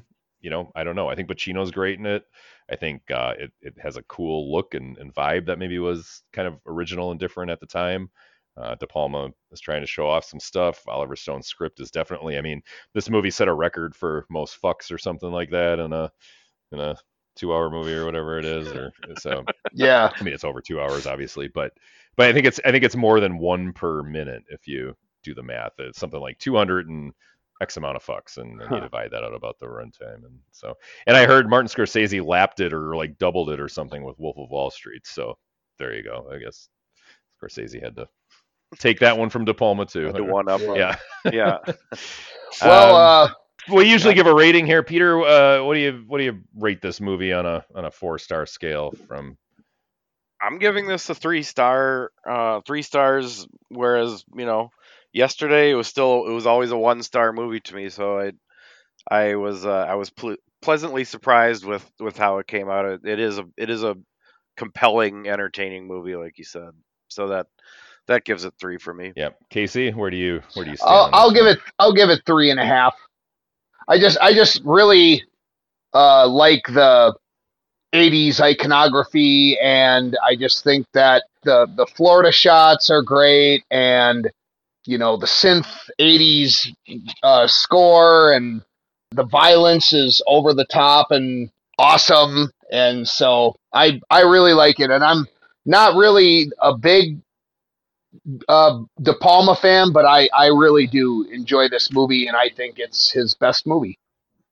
Yeah, I, I mean, I might agree with you on that. Um, yeah, I, am gonna give it three. Um, I don't know. It's like my idea of this movie is kind of like gangster movie meets 80s action. Like it's like Rambo Godfather or something to me, right? It's, it's sure. Uh, yeah. You know, I, I, which I'm all for. I, you know, I, would like it better if the movie seemed to be a little more in on the joke. I think it clearly kind of fancies itself some important gangster epic and, and all that stuff. I, it doesn't know if it wants to be like a cartoon or an action movie or like this this deep gangster thing, and I think that's where I wrestle with it a little bit. But yeah, Casey, like you were saying, and, and Peter too, you know, that I I kind of grew up not caring about it, and I also got way more disinterested as it became more of this cultural touchstone for a lot of douchebags and stuff. Um, but I was I was pleasantly surprised watching it now, and uh, I yeah I can I can appreciate why people enjoy it. It's not a perfect movie or anything, but uh, yeah, I, I I think it's I think it's solid. I was I was happy to watch it again. So. Right um, all right, Casey, are you sticking around for sudden impact or? Uh, well, I actually I was going to tell you that uh, I thought we were just doing Scarface, so I didn't watch Sudden Impact, so I don't think I will be uh, sticking around for Sudden That's Impact. fine. Although every fucking time we talked about this, I wrote, we're also watching Sudden Impact. Uh, if you look at I, any of our. Uh, I, I, I, I, probably I just I just saw Scarface and I was like oh okay I was like yeah. Scarface it is but yeah but hey but uh yeah. thanks thanks for having me on guys maybe uh we can uh, no do this again, not a year from now, like like we did oh, yeah. last time. Yeah. Hey, look at the uh, 1984 calendar and let me know what you want to do because uh, we're yeah. going to be looking at that too, and I, I, have no idea what's all even coming up other than some of the bigger ones. So I mean, okay, you got fucking cool. Ghostbusters in there, Back to the Future. Uh, what else came out in '84? Gremlins. Beverly Hills Cop. Beverly Hills Cop. Ooh. I mean, those are and those are just the big ones. Actually, through this podcast, we've discovered, and uh, Peter and I are going to count down our, our 10 favorite movies of of the year or of 83 coming up here in a week or two. And I have discovered more movies that I've never seen or heard of, or at least even gave the time of day that were completely fucking awesome. Uh, so there's going to probably be a lot of that shit in 84 too. So you can come on back. Cool. All right. Well, hey, yeah, we'll so. talk talk to you later, guys. Thanks for having me on. Thanks to Casey for hanging out with us on Scarface. Uh, our next movie is Sudden Impact. Again, Clint Eastwood. It's the fourth Dirty Harry film. This is the first and only one of that series that he directed. Um, and like Scarface, it it has kind of a funky early 80s score that I don't think I, I was surprised to hear both in a in a Dirty Harry movie and uh, just uh, I was surprised to hear it in Scarface too. Frankly, I, that's one of the the things I didn't recall about that right. movie from from watching it. Other than that, kind of when he's looking at the um, the globe that says the world is yours is it zoom, zoom, zoom, zoom. like i remember that but i guess i didn't remember that the the whole movie has a has a score like that and it actually we didn't talk about it but uh, we we probably should the the music is by uh, giorgio moroder and uh, he is i guess credited with inventing sort of modern dance synth music he was the first guy to uh, yeah, I, wow. I, forget exactly what I don't I don't know the ins and outs, but he's he's kind of dubbed the father of disco, and um, he's credited with pioneering Euro disco and, and EDM and all this stuff. And it's something about how he set the an actual like metronome to the the synth, and I I don't understand the ins and outs of it, but anyway, he's a pioneer and a, a legend and all that. And um, I'm sorry we didn't really mention. We did kind of talk about the the, the score, but um, yeah, the score, yeah. Name, but anyway, and and to that extent, again, I think uh, sudden impact, if if nothing else, other than opening on the exact same same weekend, um, does have kind of a kind of a funky score. Uh, that one though is done by, um, and I forgive me if I don't pronounce his name correctly, but Lalo Schifrin.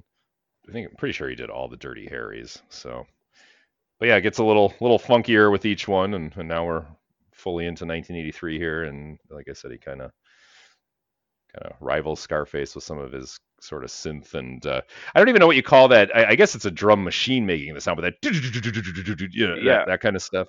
Uh-huh. Sort of again yep. Miami Vice type type percussion, but anyway. Uh, so all right, this movie is like I said, number four in the Dirty Harry series. It's essentially about a woman who was raped along with her sister some years back and starts taking revenge. Uh, Harry is on the case.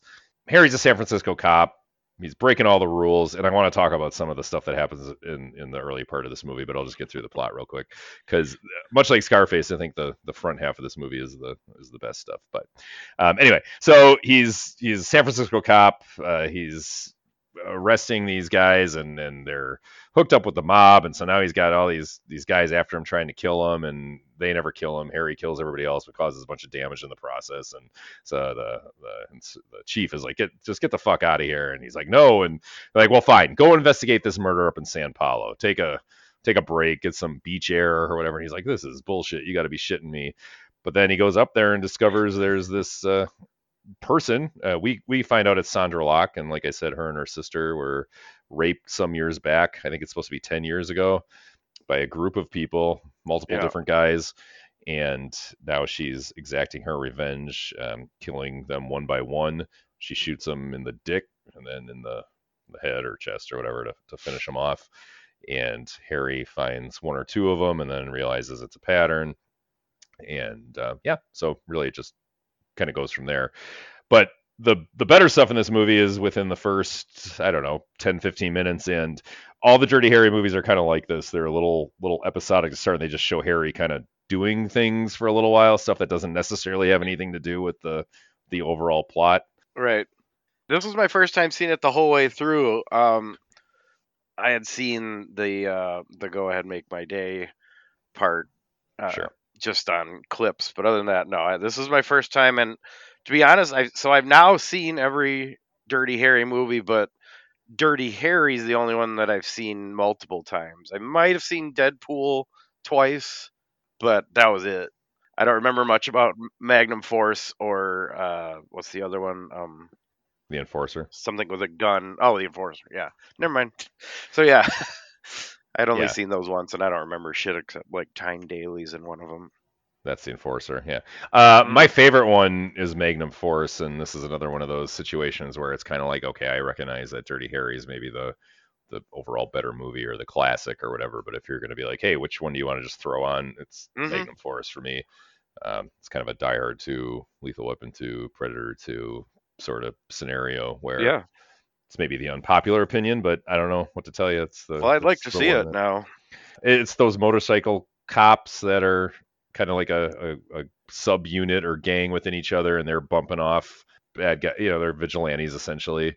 Uh, and you know, the the whole Dirty Harry series is this sort of quandary of okay, Eastwood is a cop who is known for being overly you know aggressive or whatever it is and it's not a mm-hmm. popular thing in this yeah it's not but yeah. but to a degree of you know he'll he'll beat a suspect or shoot somebody and the the uh, you know, public at large might go yeah great get get rid of that scumbag murderer drug dealer you know don't mm. we don't need any any trials or juries just just get rid of them why waste the the time and the taxpayers money or or risk letting them go but the series i think kind of wrestles with that or at least early on in the idea that in the wake of all that he became like this hero and then magnum forces this movie about a bunch of cops who sort of take up that mantle of yeah harry you should you should come in with us because we're gonna we're doing this this right. We're gonna actually just get rid of these guys and we're gonna be judge jury and executioner. So these motorcycle cops who just bump off uh, mobsters and, and killers and rapists and murderers. Mm. and harry says well no, that's not what I do. Um, I'm, you know, I, I, I hate the system, but until somebody comes along with something else that makes sense, I'm gonna abide by it. And you know, I only shoot people when they're shooting at me or something. And so, yeah, that part of it's interesting, but also it's just it's one of those movies that has just so many like great different little scenes going for it. it, it it's kind of scary in parts. There's there's things like this movie that don't even really have anything to do with the plot, where you just see Harry doing some interesting shit. And um, yeah. the, the movies are kind of funny where he can't even just go to lunch or drive down the street without running into a bank robber or. I thought that today. like, yeah. There's at least two times in this that he just comes across a crime in progress. yeah. Yeah. The, yeah. the first time in that diner, which which is awesome, and, and I was willing to accept as just a way to like set up this scene, and uh, maybe that's just his venture of the the year or the decade or whatever it is. Uh, you yeah. Know, you don't don't necessarily assume that he just keeps stumbling upon this stuff. But then as soon as he gets to San Paulo, like literally he's driving into town and he comes across a guy robbing a bank and, and right. has to chase him and you know hijack a bus and, and all this shit. So uh, yeah, th- this is where this series is starting to get a little more cartoony. Um, the Enforcer is the one I I don't want to say I like it the least, but it's the one I've seen the least. It's okay. the one that feels the longest. It doesn't have as much like fun stuff going for it. It doesn't really have a huge satisfying uh, ending or villain. It's kind of about these um, hippie revolutionaries. They're gonna blow up whoever, whatever, kill kill judges. Uh, I, I, don't know. I, I, forget the whole plot of it, but um, and you know, so so Harry has to stop those guys. But that movie, for whatever reason, just isn't as uh, interesting to me as as Magnum Force and this one. And and like I said, this one is starting to get a little more cartoony, but I think yeah. it still holds together pretty well. But yeah, that that first scene um, where he has to go to court and the guys get off because he didn't read him his rights or you know illegal search and seizure or whatever it was and then he's walking out and of course he ends up in the elevator with the the three perpetrators that just got off yeah. and they're talking shit to him and he grabs that one kid and he gives I, I don't want to do it like this is where I would like to splice in a clip because I, I I'm not gonna sound as intimidating or awesome as clinton that scene but that's uh um amazing way to start your movie off but I could look it up real quick. Um, I mean, while I'm looking yeah. that up, I do have a question and a statement. Actually, I'll make the statement first. We should watch Magnum Force as a bonus episode sometime because okay, that'd be. I'm always down to see shit like that. And plus, yeah. any Clint movie is good for our. We could um, do and then, Magnum Force and the Enforcer if you want, and then yeah, uh, there you go. Or, or we could do Dirty Harry and Magnum Force, but you know, Dirty Harry, classic as it is and everything, it's probably not as going to be as much fun to talk about. Um, right. You know, I I love it, but if you've seen it a bunch and yeah, no, I'm I'd I'd be down for the uh, the middle two. Um, yeah. And then the uh, my question. So this movie, Sondra Locke is almost damn near a co-star. Like, I mean, she literally is a co-star, but you know what I mean. Like, she's she's almost one B of of you know in terms of story yeah. None of the other screen none time. of the other dirty yeah screen time. None of the other Dirty Harry movies have something like this, right? Well, Tyne Daly is his partner in um, The Enforcer, and they make a lot about you know him having a free male partner and having to navigate that whole part of being more progressive. And I mean, that's the sure. movie's whole stock and trade. Hey Callahan, don't look so puked out. Better luck next time, fool.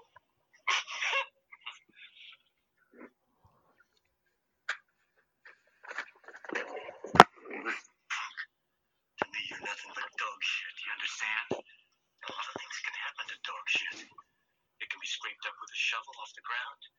It can dry out and blow away in the wind, or it can be stepped on and squashed. So take my advice. Be careful where the dog shit you. That's so good.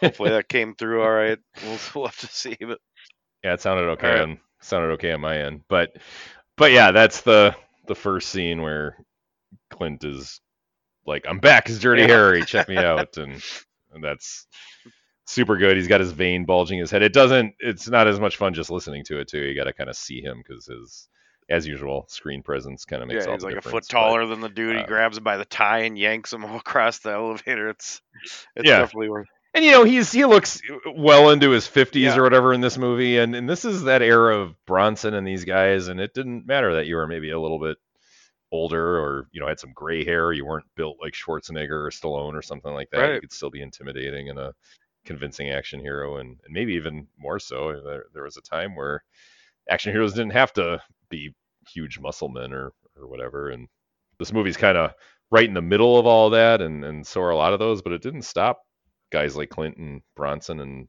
Norris and whoever from having having hit movies. Although maybe not to quite the same monetary level as Stallone and Schwarzenegger, right. but um, but it's nice to see a guy like Clint doing this and still being intimidating and I wouldn't fuck, fuck no. with them even if I was that kid. Those kids are what in their in their mid twenties or something like that. You know, they look yeah. young and, and fit and whatever, but but you still wouldn't want to mess with old man Clint. Well, you know? they learned they learned their lesson, didn't they? yeah, yeah. Well, yeah, they tried to. In another just sort of random scene as he's having yes. a night out, they decide to attack him. Can you imagine if you got arrested and would what what do you think you would do? Would you just go look for that cop and try to run him off the road, and firebomb him, him, and, and... Uh, yeah. Um, no, yeah. I would probably maybe just be like, I won this one. Let's just stay yeah. away from it. Like, why are they even going back to? well, they couldn't let it be.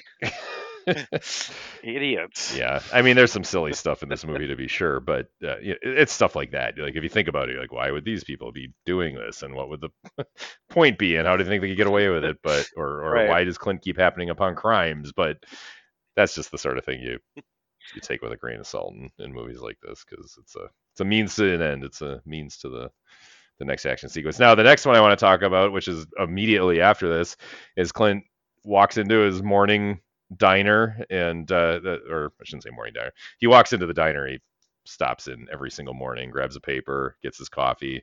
Uh, he even says later on the scene, he's like, "I've been coming here for what does he say, ten years or something?" And every morning, something like that. Yeah, she gives me a a coffee. And Black. so yeah. yeah. so he walks in and and he's just he grabs his paper and he's consumed with whatever he's reading. He sets his cup down. Uh, done this a million times. The girl's there pouring the coffee, and then all of a sudden she starts dumping sugar in it. And but then she just like isn't stopping. She's just like pushing it and pushing it. And she's waiting for him to look up, and he's not looking up. And then the camera starts showing what's going on in the diner, and there are these guys who are all kind of sunglasses, hats. They look like thugs. They're sitting there kind of yeah. at the tables with people, holding them hostage. Clint's oblivious to all this, just reading his paper. Um, he grabs his coffee, walks out, still hasn't given it a second thought, takes a sip, realizes it's loaded with sugar, spits it out, turns around with a classic Clint what the fuck look on his face, and then he sees the people are turning the signs around in the in the doors from open to closed, and he knows something's up and these guys jump up and they're like, "All right, everybody, you did really good with that cop. Now like, give me all your wallets and shit like that." And then this one guy comes around the corner, and then Clint's standing there from you know he came in through the back, and then the guy goes, "What you looking at, pighead sucker?" Which I think is a great fucking line. And Clint goes, "Every day for the last twelve years, I've been coming in here." Loretta gives me a coffee, black. Only today she gives me a coffee and it's got sugar in it. A lot of sugar. I hate sugar. And I just came back to complain. And then he's like, why don't you guys, uh, you know, drop your guns or, or whatever? And, and he's like, what are you talking about? Who is we, sucker? And he goes, Smith, Wesson, and me. just pulls out his fucking gun and pulls away. Yeah. And it's so good. And that, that scene culminates in the the famous, you know, go ahead and make my day line. And uh, goddamn, it's just one of my favorite favorite Clint Eastwood scenes. Like if if nothing else happened in this movie of any worth, it's a three star movie just because that that diner that scene, yeah, yeah, yeah. It's yeah. pretty it's pretty awesome and uh, and very memorable. And you know, it, when you think about that line and and what it became, it's like yeah, it's kind of corny and obviously it became uh, overplayed as hell. But but in, in yeah, I'll be moment, back. All that, yep, yeah, yeah, like, yeah, exactly. I think like Reagan used uh, go ahead and make my yeah. day in some sort of like budget discussion, and everyone's yeah. like, "Fuck yeah!" yeah. like, all right, now we've. yeah, well, he was also was like, uh, "Born in the USA" is my anthem or whatever. Like, right, you guys are so clueless. You don't even know what you're talking mm-hmm. about. Well, it is weird in this movie though because like he they it's almost like they knew they had that line because it does come back in the end, and I think much less successfully. They should have just left it out. Right. But but they they knew they were onto something there when like I said, they repeat it. It's not something he said in any of the other movies. It's not wouldn't normally be worth repeating, you know. But uh, yeah, they they obviously knew what they they had there. I don't think that's a bad line. I like the the build up to it a little better. I like that yes. Smith Wesson and me line. Um, yeah. And just some of the other shit he's like saying to those guys, but uh, but yeah, make my it, again. You know, it stops. The camera zooms in on him and and his gun in the mm-hmm. in the foreground, and I, I, think they knew exactly what they were doing with that. I, I, I think it was maybe even a conscious effort to give Dirty Harry a, uh, you know, Stallone esque or, or whatever. Uh, a catchphrase or something. Yeah, yeah. Catchphrase, yeah. something they could put in the. But I don't think he says it in the Dead Pool, so I, you know, they they obviously didn't run with it too hard, so that's one thing, I guess. Yeah, it's weird to think that he. So you said that he this is the only one he directed? Like Dead Pool he yeah. didn't even do? Nope. Wow. Because i know we've discussed was... how rare it is. I guess it's if it's no well we, we discussed how rare it is that he's done movies that that he wasn't the director like especially since well once he started yeah. yeah. yeah. exactly. Um yeah he, but eastwood's always been a fan of kind of giving others their their due or whatever so i think by the time he got to the Dead Pool he let um, the director of that was Buddy Van Horn, if I'm not mistaken, who I think directed okay. one or two other Clints, maybe like Pink Cadillac or something like that. I don't I don't remember exactly, but so you know he would he would he'd throw his second director or assistant director or whatever a bone and, and let them do sure. stuff sometimes, and I think that's maybe what happened there. But yeah, moving forward, pretty much after this movie, he directs I think everything. I mean, uh, with with very few exceptions. You know, in the line of uh, fire. He does not. Um, Is that Wolfgang Petersen? That's Wolfgang Petersen. Yeah.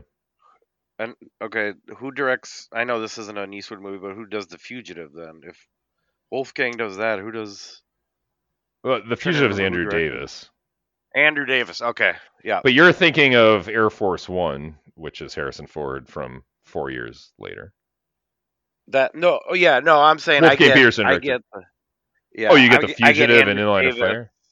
Yeah, I get oh. Andrew Davis and Wolfgang Petersen mixed up, sort of like in terms of because I think Andrew Davis is the name of the guy in Dirty Harry, that like one of the main the main bad guy in that movie, like the Andrew Robinson. Red. That's right. That's right. Okay. Thank that's his. And, and he was in uh, he was in Cobra, which we did we talk Cobra? about Cobra? Did we do we Cobra as a, it. No, we. Uh, I had told you I had breaking news at the beginning of a podcast, and it was that I had uh, watched Cobra okay. for the first time. Right. So, so we, we, talked, about, about it. Yeah, that's right. Five or ten minutes. Yeah, so. yeah. So he was in, and I mentioned how Reni Santoni, who is Cobra's partner, and Cobra is essentially playing in uh, Dirty Harry, um, was yeah. Dirty, the original partner of, of Dirty partner, Harry. Yep. And then uh, Andrew Robinson was the Night Stalker slasher, whatever in uh, that's right. That's right. Dirty Harry, and no wait, Night Night Slasher was in Cobra. Anyway, he was Scorpio. Cobra, Scorpio yeah. is the name of the bad guy in Dirty. Scorpios. That's right. So he was that. and Now he's the the lieutenant. So yeah, it had a lot of Dirty Harry crossover besides just being a Dirty Harry ripoff, but and a good one at that. I, I like Cobra. But uh, Buddy Van Horn, director of the Dead Pool, was an American stunt coordinator. He died in uh, 2021. I guess I kind of remember this. He directed the Clint Eastwood films Any Which Way You Can, The Dead Pool, and Pink Cadillac. A longtime stunt double for Eastwood. He was credited as a stunt coordinator Oh, on wow. Eastwood's films from 1972 to, th- to 2011, and the second unit director on Magnum Force and The Rookie. So you have seen his uh, his name many a time on many a Eastwood film. Okay. Um, he stood in for him in movies like High Plains Drifter. Um, yeah, he died at the age of 92. All these guys, I don't know what the hell is in their uh, porridge, but Eastwood's Jeez, 94, 92. Even um, who's the guy from The Good and the Bad and the Ugly who who uh, died a couple years ago? Uh, Eli Wallach. You know, he was oh, Eli yeah, Wallach. hanging Yeah. out with Clint. the- Clint put him in uh, Mystic River in a bit part and stuff like that. So, yeah, they all they all made it a good long way, well into their late 80s, early 90s. So, uh, hang around Clint Eastwood, I guess. I don't know. Exactly. Hang out at the Malpaso studios. Might just be the ticket. I don't know. yeah. if we ever write a movie about some kid who gets uh you know some like dreamland ticket to the fountain of youth or whatever it can be at El Paso. That's a stupid idea. Let's not do that. Nobody's gonna see that. All right. So what we were talking about? So Um, we're talking about uh, how we got on Buddy Van Horn. Uh, Eastwood directed this one. It's the only Yeah. one he's directed of the of the Dirty Harry series. But yes, moving forward from this, he directs most of his. Uh, I think Pale Rider is his next one in '85. It's a western. He does that, and you get into Bird and the Rookie and all that stuff. White Hunter Blackheart. So yeah, he's he's a director moving forward for sure. But, Okay.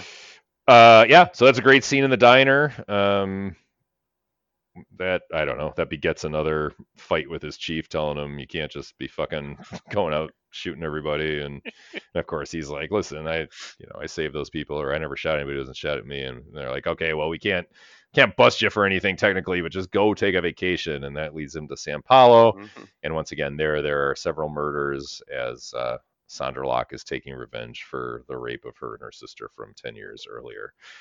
And that's yeah, that's basically it. This movie is uh, I would say not um, uh, it's not politically correct. Uh, There's a lot of shit in here about you know there's some ugly rape stuff. There's women getting punched in the face Yeah.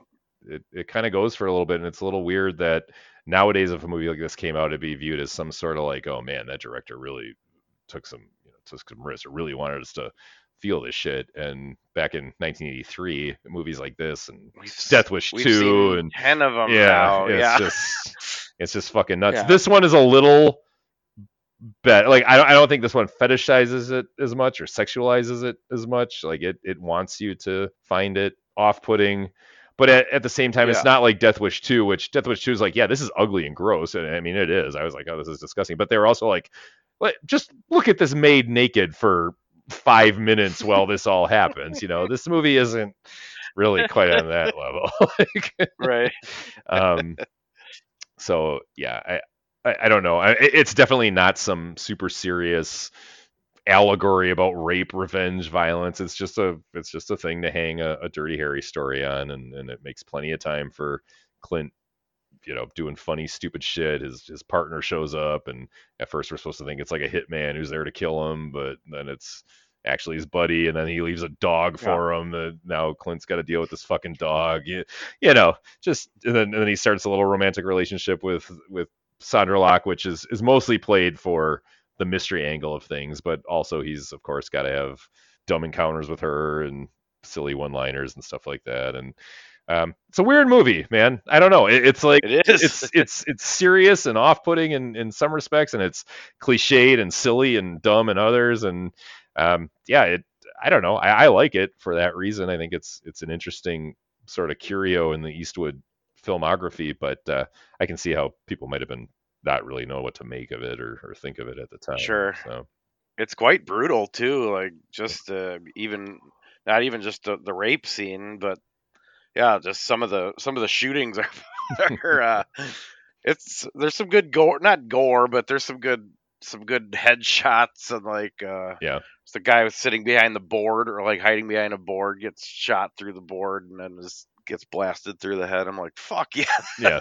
Eastwood as a director is always I mean his whole thing is not flashy and and subtle and whatever, but every once in a while he comes up with a real uh, a real doozy. And then the other funny thing about this movie too is it's it's shot so darkly, like a lot of his movies are. So oh yeah, a lot of the action scenes take place at night. A lot of the more brutal stuff where people are getting punched or raped. It, the, the camera's moving around, the people are moving around, things are obscuring the shot. It's it's drably lit, uh, so it it gives you a little bit of release in that way. And and not only that, but then I think also that kind of ramps up the tension because you're like, oh, what are what's going to happen? What are we going to see? Or or there's this urgency because things are so hustle and bustly and flying in front of the camera and stuff like that. And I think that's to his credit as a director, he knows how to how to work that. And then people might walk away going like, well, that uh, you know that didn't really hit me or or there there wasn't a whole lot of director flair or style there but i think it's more effective sometimes to not have to shove it in your face and make you wonder what you're going to see or what's going to happen or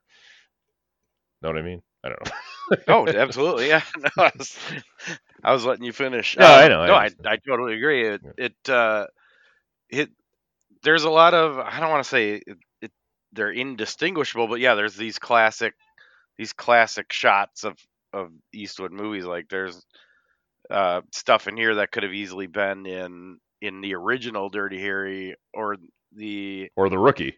Uh, or the rookie, or yeah, yeah or um, the Gauntlet. Yeah, like there's a lot of there was like a lot, a lot of night shots in that, and just like there's kind of this this look, especially to those 70s and 80s ones. That, yeah, that uh, even uh, there was a scene I wanted to ask you about um, there's a there's a I don't want to say it's a subplot, but it's kind of leading to the next thing. But he's he's uh he goes to the the wedding of a, a crime lord's daughter. Yeah. And uh and, and fucks with the guy because he he can't stand this guy. He hates him. He wants to he wants to bring him down, and he's basically trying to intimidate him at his daughter's wedding. Well, he tells his captain, um, he's like, "I'm on the case. I'm investigating a murder. This is what you do or yeah. what I do. Yeah. So right, he's on a case. It's it's it's his case. Oh, that's true. He is on a case. Um, of scotch. But he. Uh, so that's a lethal weapon. The guy ends up. Oh, sorry, I missed it. do you remember when they're in the water after the big emotional like, "What am I gonna do when you retire?" and and then they punch each other, fall in the water, and the cops pull up and shine a light on them. Like, what are you boys doing down there? And they flash their badges, like, we're LAPD, and they're like, get we're in the middle of a case of scotch. scotch, yes. I do remember that now. All right, that was worth that. Okay. Your question Sorry. or or statement. My question, is... yeah. All all of that. So the go the crime lord dies yeah. of a heart attack. Uh-huh. Um, he has some cronies who attack attack uh, Clint Eastwood as he's what I thought was he's leaving the police station He's getting like, first of all, this car drives at him in the most deliberate fashion possible. Yeah, jumps a curb, wasn't that, which they didn't even have yeah. to do. They were they could have just like continued on his straight right. path. right. Not sure what they were. Who was driving? uh, but anyways, isn't this outside of the police station? Isn't he leaving work for the night, or is he at a different? Where was he? Uh, well, yeah. Where are I, all the other cops? I guess. Did that scene question. happen right after he was getting chewed out by the um the lieutenant and everything? And they're like, "You you killed him at his daughter's wedding or whatever," and he's like, uh, "Yeah." So that's when those guys came after him, just when he's leaving the police station. Yeah. Yeah, I don't know. Also, maybe it was like City Hall or something where there was less police presence or something. It was, that was what I was going to ask. Is like if this is outside of a police station, is anybody hearing all these shots because they're shooting a? They think he's hiding in a in a box or whatever along this bridge, and they yeah, he's actually shoot it about 150 awesome. times. Yeah. Yeah. Yeah, that's smart. He knew they'd he'd, they'd think he went to the big one, not the little one. So. Yep. Good for Clint. Dirty Harry's yeah. always one step ahead. Um. so yeah, the this movie has a lot of kind of like, hey, look, it's that guy's Pat Hingle is the uh, yep. police chief of this small town in uh, San Paulo, and um, turns out he has a connection to the killer. his son who is what what exactly he's what happened to him? He he's paralyzed or Yeah, apparently he Hingle explained. he tried to kill himself, felt- right? yeah, tried to kill himself because he felt Yeah. so bad about what had happened. So it's probably good Sondra didn't shoot him. I like how the bad guys, the all the rapists have like there's just zero what's the word I'm, there's zero doubt they're just pigs like they're just the most disgusting vile people at all times of course Yeah. they're still hanging in bars and being gross and Well, there's uh, There's- Audrie J. Neenan, uh, who is the the Yeah. female rapist, I guess, in, in this movie. Um, she's been in in other Eastwood movies and, and probably seen her in. Uh, let's see, she's in Funny Farm. she's in the depart yeah, the Departed. yeah i remember in funny farm i remember her in the departed nicholson says said something cruel to her if i remember correctly Yeah, I guess she hasn't been in other Eastwood movies. Um, I thought she was in something else in one of his 70s films, but I guess not. Uh, a couple of the other people, though, uh, definitely have been. Uh, Jack Jack Thibeau. I don't know if that's how you pronounce it, uh, but he was in a couple of uh, Eastwood movies. He was in, uh, if I'm not mistaken, Any Which Way You Can. Yeah, he's also in 48 Hours. Uh, he was in City Heat, which is an Eastwood movie. Uh, he's in Lethal Weapon. Oh, that's the one I was. Yeah, that's the one I was thinking of. He's the he's the cop who said, or he's the detective who says something like, "You know what Yeah. I did last night? I, I cried. I cried in bed, or something like that." The main scuzzball. oh my god. Yeah, that Guy guy. played everything to a ten. Paul Drake is his name. Oh yeah, Yeah, Mick. Mick is a total fucking skis ball in this movie, and it's yeah. Did not like that guy. no.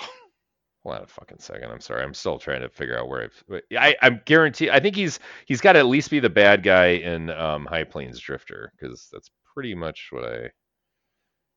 Ugh. Are you thinking of Geoffrey Lewis? I am thinking of Geoffrey Lewis. Yep.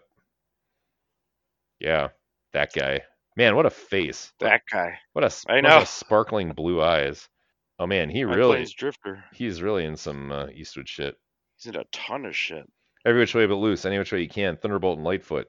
Double impact. That's right. He's the the Van Damme's like uncle or whatever. High Plains Drifter. Lawnmower Man. Salem's Lot. The Van Dammes.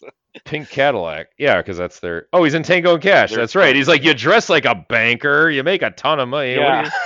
you- Action. Good Captain old Schroeder. American action. Uh, Maverick. He's in. Yeah. Uh, Midnight in the Garden, of Good and Evil. That's an Eastwood movie. Man, dude, Wow.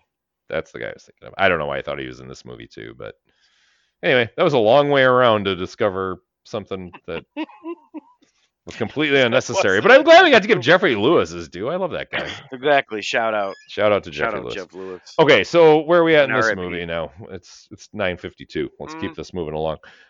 I think we both We, are, are agreeing that we enjoy this film. Uh, it's got some Yes. classic Clint lines, lots of fucking shoot 'em up shit. It's a little, uh, you know, over the top with I think subject matter, but that said, they didn't used to shy away from making movies like this, and I'm not necessarily encouraging turning this kind of thing into a you know I, I don't think it's like tries to be like titillating or anything. I think it's it's trying to take the rape stuff seriously even though it realizes okay maybe it's in the middle of this generic cop action movie or whatever Yeah, it could have did without the like five flashbacks of it. Like we, like they. Well, each guy she focus in on- kills- on, her eyes. Yeah, it's like the Yeah. Kill Bill like Yeah. flashback to her wedding, or you know, like we just keep going back to it. But yeah but think about it this way too like if you made a, a easier movie mhm. maybe nobody would care and it's not like people are sitting here watching this 40 years later necessarily just like this movie doesn't have a lot of like renown or or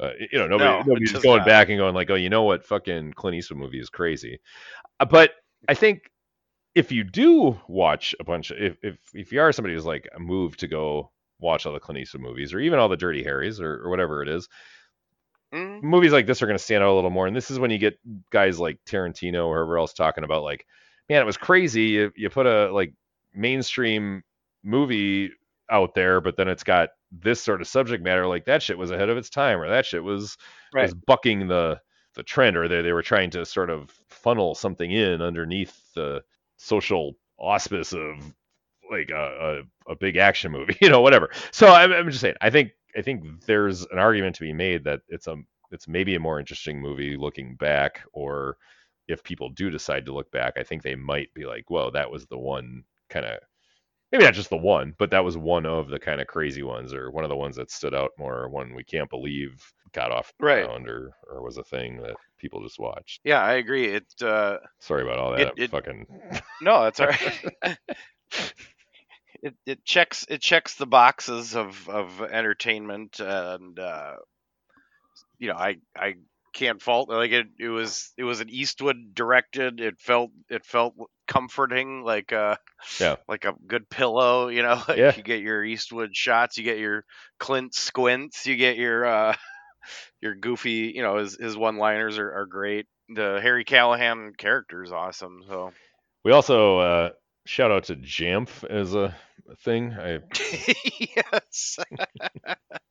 I did not know that was a thing until today. So really, I I used to call Olivia that all the time, and she's always like, I must have I must have watched this movie once when she was what I don't remember what age I started saying that to her, maybe like six or something. So go back, I guess eight years is maybe the last time I watched this, and that's okay. that was my big takeaway was that was a funny thing to call somebody and I, I don't remember what I was saying to her, but one day I just kind of let it slip and then I started just kind of doing that to her just to I don't know just because it was funny. Yeah, and she had no idea what it meant, but I, might take it for a test spin with some with some people I talk shit to. So yeah, be like, just see how much ridicule I get for it. come on, Jamf, you gotta. Well, what would be funny is if they were all like, "Why are you using 1983 slang to?" They're like, "Yeah, we know that." Because well, let me tell you why. Because there's a podcast called The Paper. have you listened to it? You should subscribe. and tell your friends. exactly. All right, Um, Peter. I don't think I- there's more we need to say about this movie, do we? Um, Yeah. I, I, Three stars. uh, yeah, uh, I'll go three. I, I mean, man, I'm tempted to just say because of those couple classic lines, and, and I do really like the way this movie kind of gets under my skin a little bit too. It's uh, you know, some of the like you said, more harrowing scenes or whatever are, are pretty serious.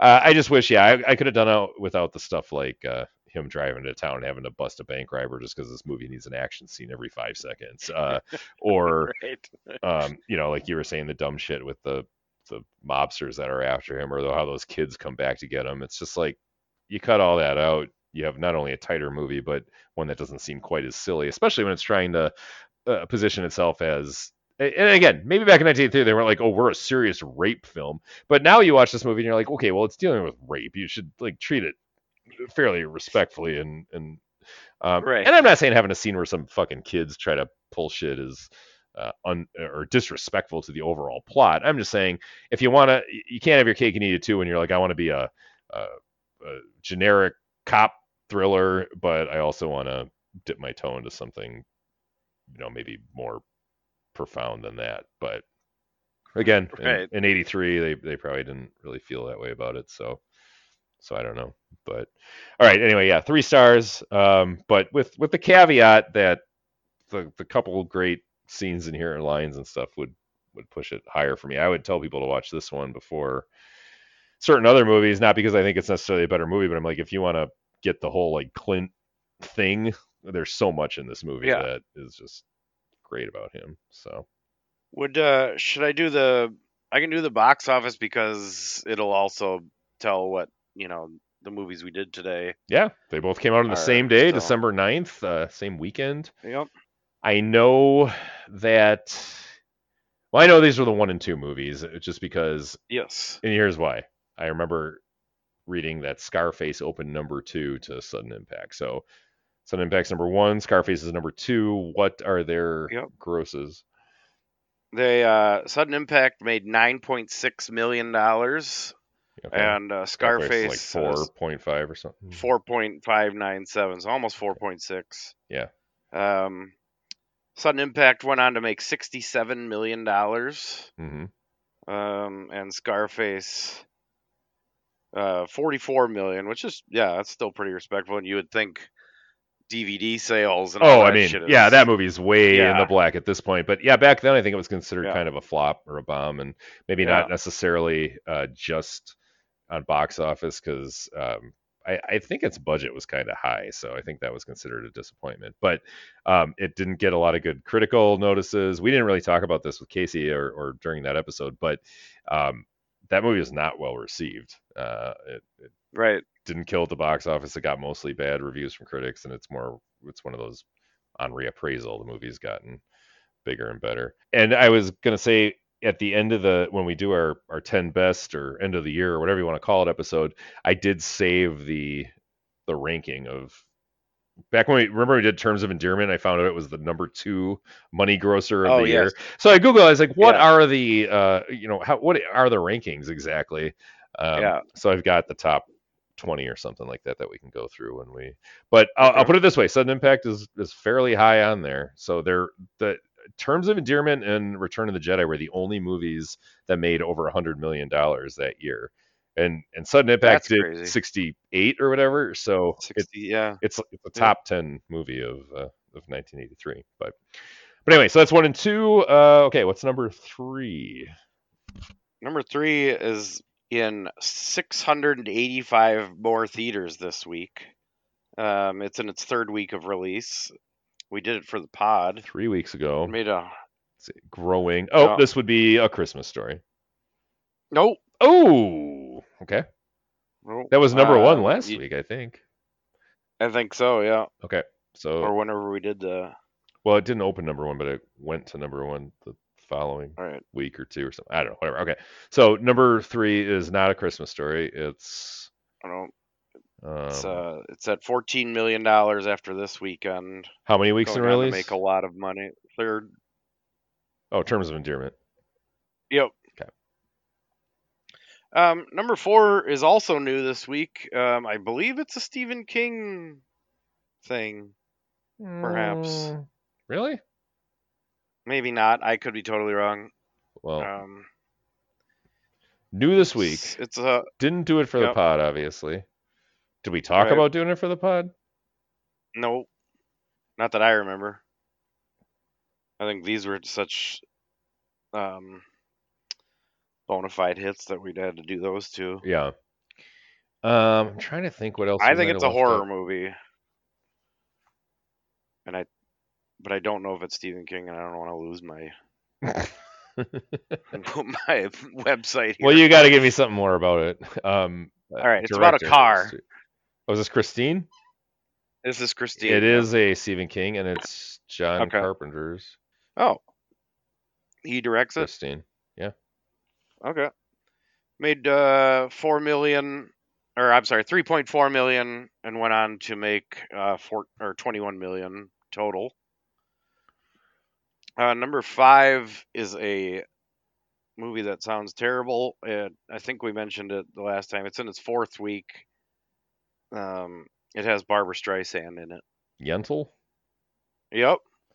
Yeah. Why didn't we do that one? Went on. I don't know. Went on to make 39 million somehow at the freaking box office. yeah, I think that was a fairly. I mean, I remember always hearing about them. I don't know if it's just because I remember commercials and stuff, or if I actually remember people talking about it. But uh, yeah. I, there, there must be a reason I remember the name Yentl. Maybe it's just one of those names that sticks out. You're like Yentl. That's a right. Name. Was that? All right, number six is uh, in its fourth week of release. It's an MGM film. Fourth week of release, MGM. Yep. Do we do it on the we pod? for the pod. Yep. All right, we're backing up four weeks. Uh, yeah, you guessed it uh, before. It's down seventy percent this Oh week. yeah, that would be the Christmas rate. How's it down? That's good. I don't know, right? It's it only made twenty million in the box office, and uh, I think it must be already, unless it has a big run in December. But well, it talked about looking too good right now. At the time, how it it played into January on just like a hundred screens or something like that. But yeah, I think yeah. at that point, yeah, it was not a not a big hit. It only did like twenty, and uh, I don't think it even hit twenty. It's nineteen something, and um, it really didn't take off until video and TV and stuff. But yeah. Um, number seven, we did for the pod. It is in its eleventh week. Whoa. Um, it is an ensemble. Oh, the Big Chill. Yep. It's uh, it made 1.1 million dollars this weekend. Yeah, after 11 Down. weeks. That's all right. Yeah, It's already at what, like Down. 40 something? you're right. It's at uh, yes, good job. Yeah. 40 40 million exactly. Hmm. Um, number eight. I almost just said the name of it. Uh, it is in its tenth week of release. It only made 666,000, No, no. Uh, down 50% from last week. Did we it's do in it for the 226 less theaters. Yep, we did it for the pod. It is an action film. What week is it in? It is uh, 11th. Um, Never Say Never Again. Yep. Oh. Nicely done. That's weird. That's in its 11th week and The Big Chill's in its 11th week? I was wrong. Big Chill is in its 11th. Never Say Never Again is in its 10th week. Okay. I was going to say, I knew those were different episodes. Okay. Yeah. Another film, which is probably going to be number one on our 1983 list because we keep talking about it. um, it's become just a joke at this point. Mr. Mom. I've made six. Uh, no, no, it's uh, Flashdance. Oh, the Smurfs. Yes, ah! fucking movie that never. Died. We never saw it, though. We didn't do it for the pod. We can't put it on our list. I know. Up- I know it was a joke. It's an 83 pod viewing only list. Right. Um, at number ten is a movie we did for the pod. It's in its eighth week. It was only a four hundred forty thousand, made seventeen million. It's a teen uh drama. All the right moves. I would say. There you go. All right. Nicely done, Ron. Oh, I mean, Kicked I that in the ball. not really. I skipped over some obvious ones like the Smurfs and almost missed Smurfs. almost missed a Christmas story until you said I guessed it. So I don't know. It's, Yeah. all right. Well, Peter, I really hope Um, that that whole Scarface thing isn't fucked up and like Casey's entire dialogue is nowhere to be found. But Yeah, that would, that would suck. Hopefully, I mean, can you imagine in the editing process for that? I know. I know. Trying to just like cut him out. Like, here's what we'll do. We'll just pretend he's not here. like, let me chop out any reference to Casey and Story. Yeah, the editing would suck ass, dude. I would do it though, Do Peter. You, do want to know have- why? Because I know you would because you you do it for the pod. Yeah, I'm gonna write a song Exactly, called for "Do our- It for the Pod." Do it for the pod. It'll be like my benefit single when I'm dead from fucking carpal tunnel or whatever I'm gonna get from editing this show. exactly. Um, our our best of is in two weeks, I believe. we have Uh, one next week or something. good question. We we have a couple options. Um, Okay. we might have to record this episode. Yeah, that's a possibility. yeah. No. Um, or we pick a couple of those ones we wanted kind of from the end of the year and hmm knock a couple of those out. E- even we could even do like three of them if we think we're not going to have a whole lot to say and just kind of run through them. Because I thought there were a bunch that we thought we were talking like we wanted to see. Off the top of my head, I remember BMX Bandits. Uh, oh, uh, a DC cab driver. Tr- Yeah, DC cab. Yeah, yeah. DC cab. Yep. and There's um, that uncommon valor. Uncommon Valor. I think those uh, were the three. Yeah. Because otherwise, Or- yeah, BMX Bandits is December 29th. Or we just the other uh, ones are December 16th. come back and record, you know, either next week or the following, do the best of and year end thing and call it a day until Till after the holidays. Well, what's the first release of 84 because if there's something like right away on January, maybe we should like get that out of the way too. I don't know. Oh yeah, because we like to have it. Yeah, thinking. ready to go, be ahead of it. All right, here we go. 1984. Um, Ordeal by Innocence is January 1st. I don't know what Don't the know hell what that that is. is. Yeah. Um. Oh man. Jan- January's not. January's not looking good so far. Hold There's a on. movie called Angel on January 13th. I think we've already had this in the box, conversation at some point, hadn't we? I don't know. I think we said um, Angel and Hot Dog the movie were the ones we were gonna do for that. Angel is a like All right. women in prison thing, or she like she's a student by day and a hooker by night or something. That's what the box seems to show. Donna Wilkes is your is Angel. And then Hot Dog the movie, but that movie is hard to find. Um, let me see if it's still not streaming because it every time I try to look it up, it's I don't know if there's some rights issue with it or or what, but uh, Angels on Tubi, by the way. So oh yeah, we definitely gotta do Angels. Yeah. um, hot dog. And every once in a while, I go on eBay and look at. Oh well, fuck my ass! It's on Tubi also. Well, we better watch it before it goes. I mean, I swear to God, dude, this movie's been yeah. literally unavailable for years, and now it's up oh, yeah. everywhere. I should probably fucking buy it while I have the chance. I don't know. Might never see it again. Wow, that's serendipitous, man. Can you Maybe buy they movies on Tubi, or how does that? Work? No, but you can like buy it from like Vudu or whatever other oh sure streaming sites. Um, maybe they think it's because it's 40th anniversary is coming up.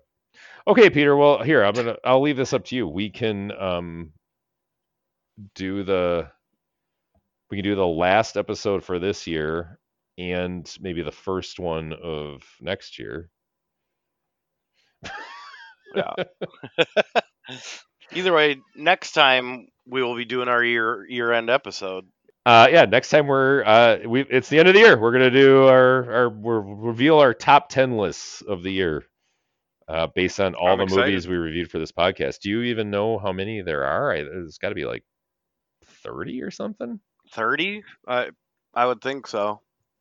I mean, we didn't uh, do something every single week, and we had some bonus episodes in there on certain weeks, but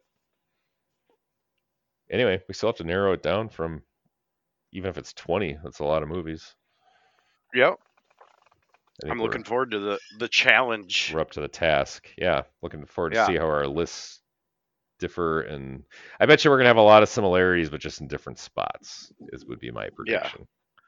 Mine too. Yep. Yeah. So nobody bother even coming back for that one. just remember to rate, like, like, subscribe. I think that's the big one. We need some subscribers. Yeah. Um, yeah. We're still we're still the podcast that doesn't do any music or clips other than when we hold a, a phone up to a microphone for a few seconds to demonstrate the highest something. in technology. Yeah. Yep. If you see an ad for like you could put ads on Goodyear blimps like the world is yours instead. Rent the world is yours. Say, the big four zero. Big four zero, yeah, with Ron and Peter. Big four zero is yours. Is Big four zero is yours. There you go. All right, Peter, your mic's starting to All break right, up. Maybe we take it as a sign. Oh, um, I will. Yep. yep. All right. I hope this episode turns out okay. I don't know. Um, yeah. Keep rest, rest in peace to the the fermentorium. I mean, God, the, the, juice packets is just such a great beer, and getting five dollar vinyls there, and, and better ones that uh, than at a lot of actual record stores and stuff. I don't know if it's because yeah, all that the, really sucks. Record hounds didn't come like rolling in there and grab it all the way they would at a normal place, so stuff was able to hang out there a little longer. I'm not sure, but uh, yeah, I've I've grown grown fat on their their albums and ambiance and beer, and uh, I wish that this wasn't happening.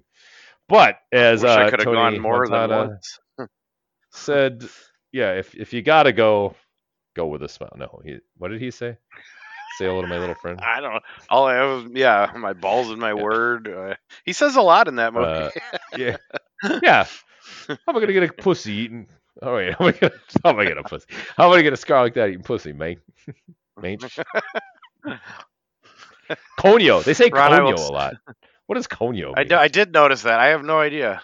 Conyo. they say main and conyo. Yeah. Well, yeah. Conyo. I think it's like understand or you know or something like that. But let's find out. How do you think you spell it? There's conyo, which is a vulgar word for a woman's vagina. Conyo. It's frequently translated as cunt. Oh. Well, that might be why it's conyo. not. Oh yeah. It's a vulgar word for a woman's vulva or vagina. It's frequently translated as cunt. Oh, jeez. Okay. Well, I'm sorry I stepped on oh. this fucking landmine. That's what they're saying. That every time they just uh, casually go, that's basically like if you and I were like watching, we're just like, pussy, listen. Yeah. Cunt, right. Listen to what I'm saying to you. They're just like, coño, you know. I thought it was like listen or understand or you know or, or hey or something like that. The way they toss it around, Jesus. I did. I I noticed it, but I had no idea that. that All right. Well, anyway, you you Conios tune in next fucking week where uh, we will mm-hmm. be revealing our top ten list of the year. And uh, yep, it'll be exciting. And Ron, I will see you in 43 hours. Oh, that's right. We got that Die Hard parody thing to go to. Yeah. That looks yep. pretty good. From I, I never heard of it until I saw it was coming here, but me neither. Kate was like, "Hey, yeah, save save the it. date on the 30th. I got a surprise." I was like, "Are we going to that Die Hard thing?" she was like, "Fuck you, you, you Conyo piece yeah. of shit." I I believe I did say to Kay, I said, "Yeah, Ron's a punk ass like that. He just figures the shit out." Like I didn't figure anything out. I was just like, I, I know. I had just heard about it, and I was like contemplating suggesting we go to it or something. And and here we are. Yeah, that's cool. That uh, yeah, yep. Yeah, I was worried that she was like, uh, "Hey, have you talked to Peter at all about plans for that night?" And I'm like, I don't know if he still thinks it's a surprise or not. So I haven't talked to him about anything. no, I'm just slow on making. She's like, "No, I told him." That... Yeah. no, no. I mean, I'm not saying you should. I I just wasn't gonna say it myself. Right. And she's like, "No, I I already talked to him." I'm like, well, then why don't you make plans with him? God, I got to talk to him every Tuesday for exactly three and a half hours. Exactly. Get your fucking fill of me, man.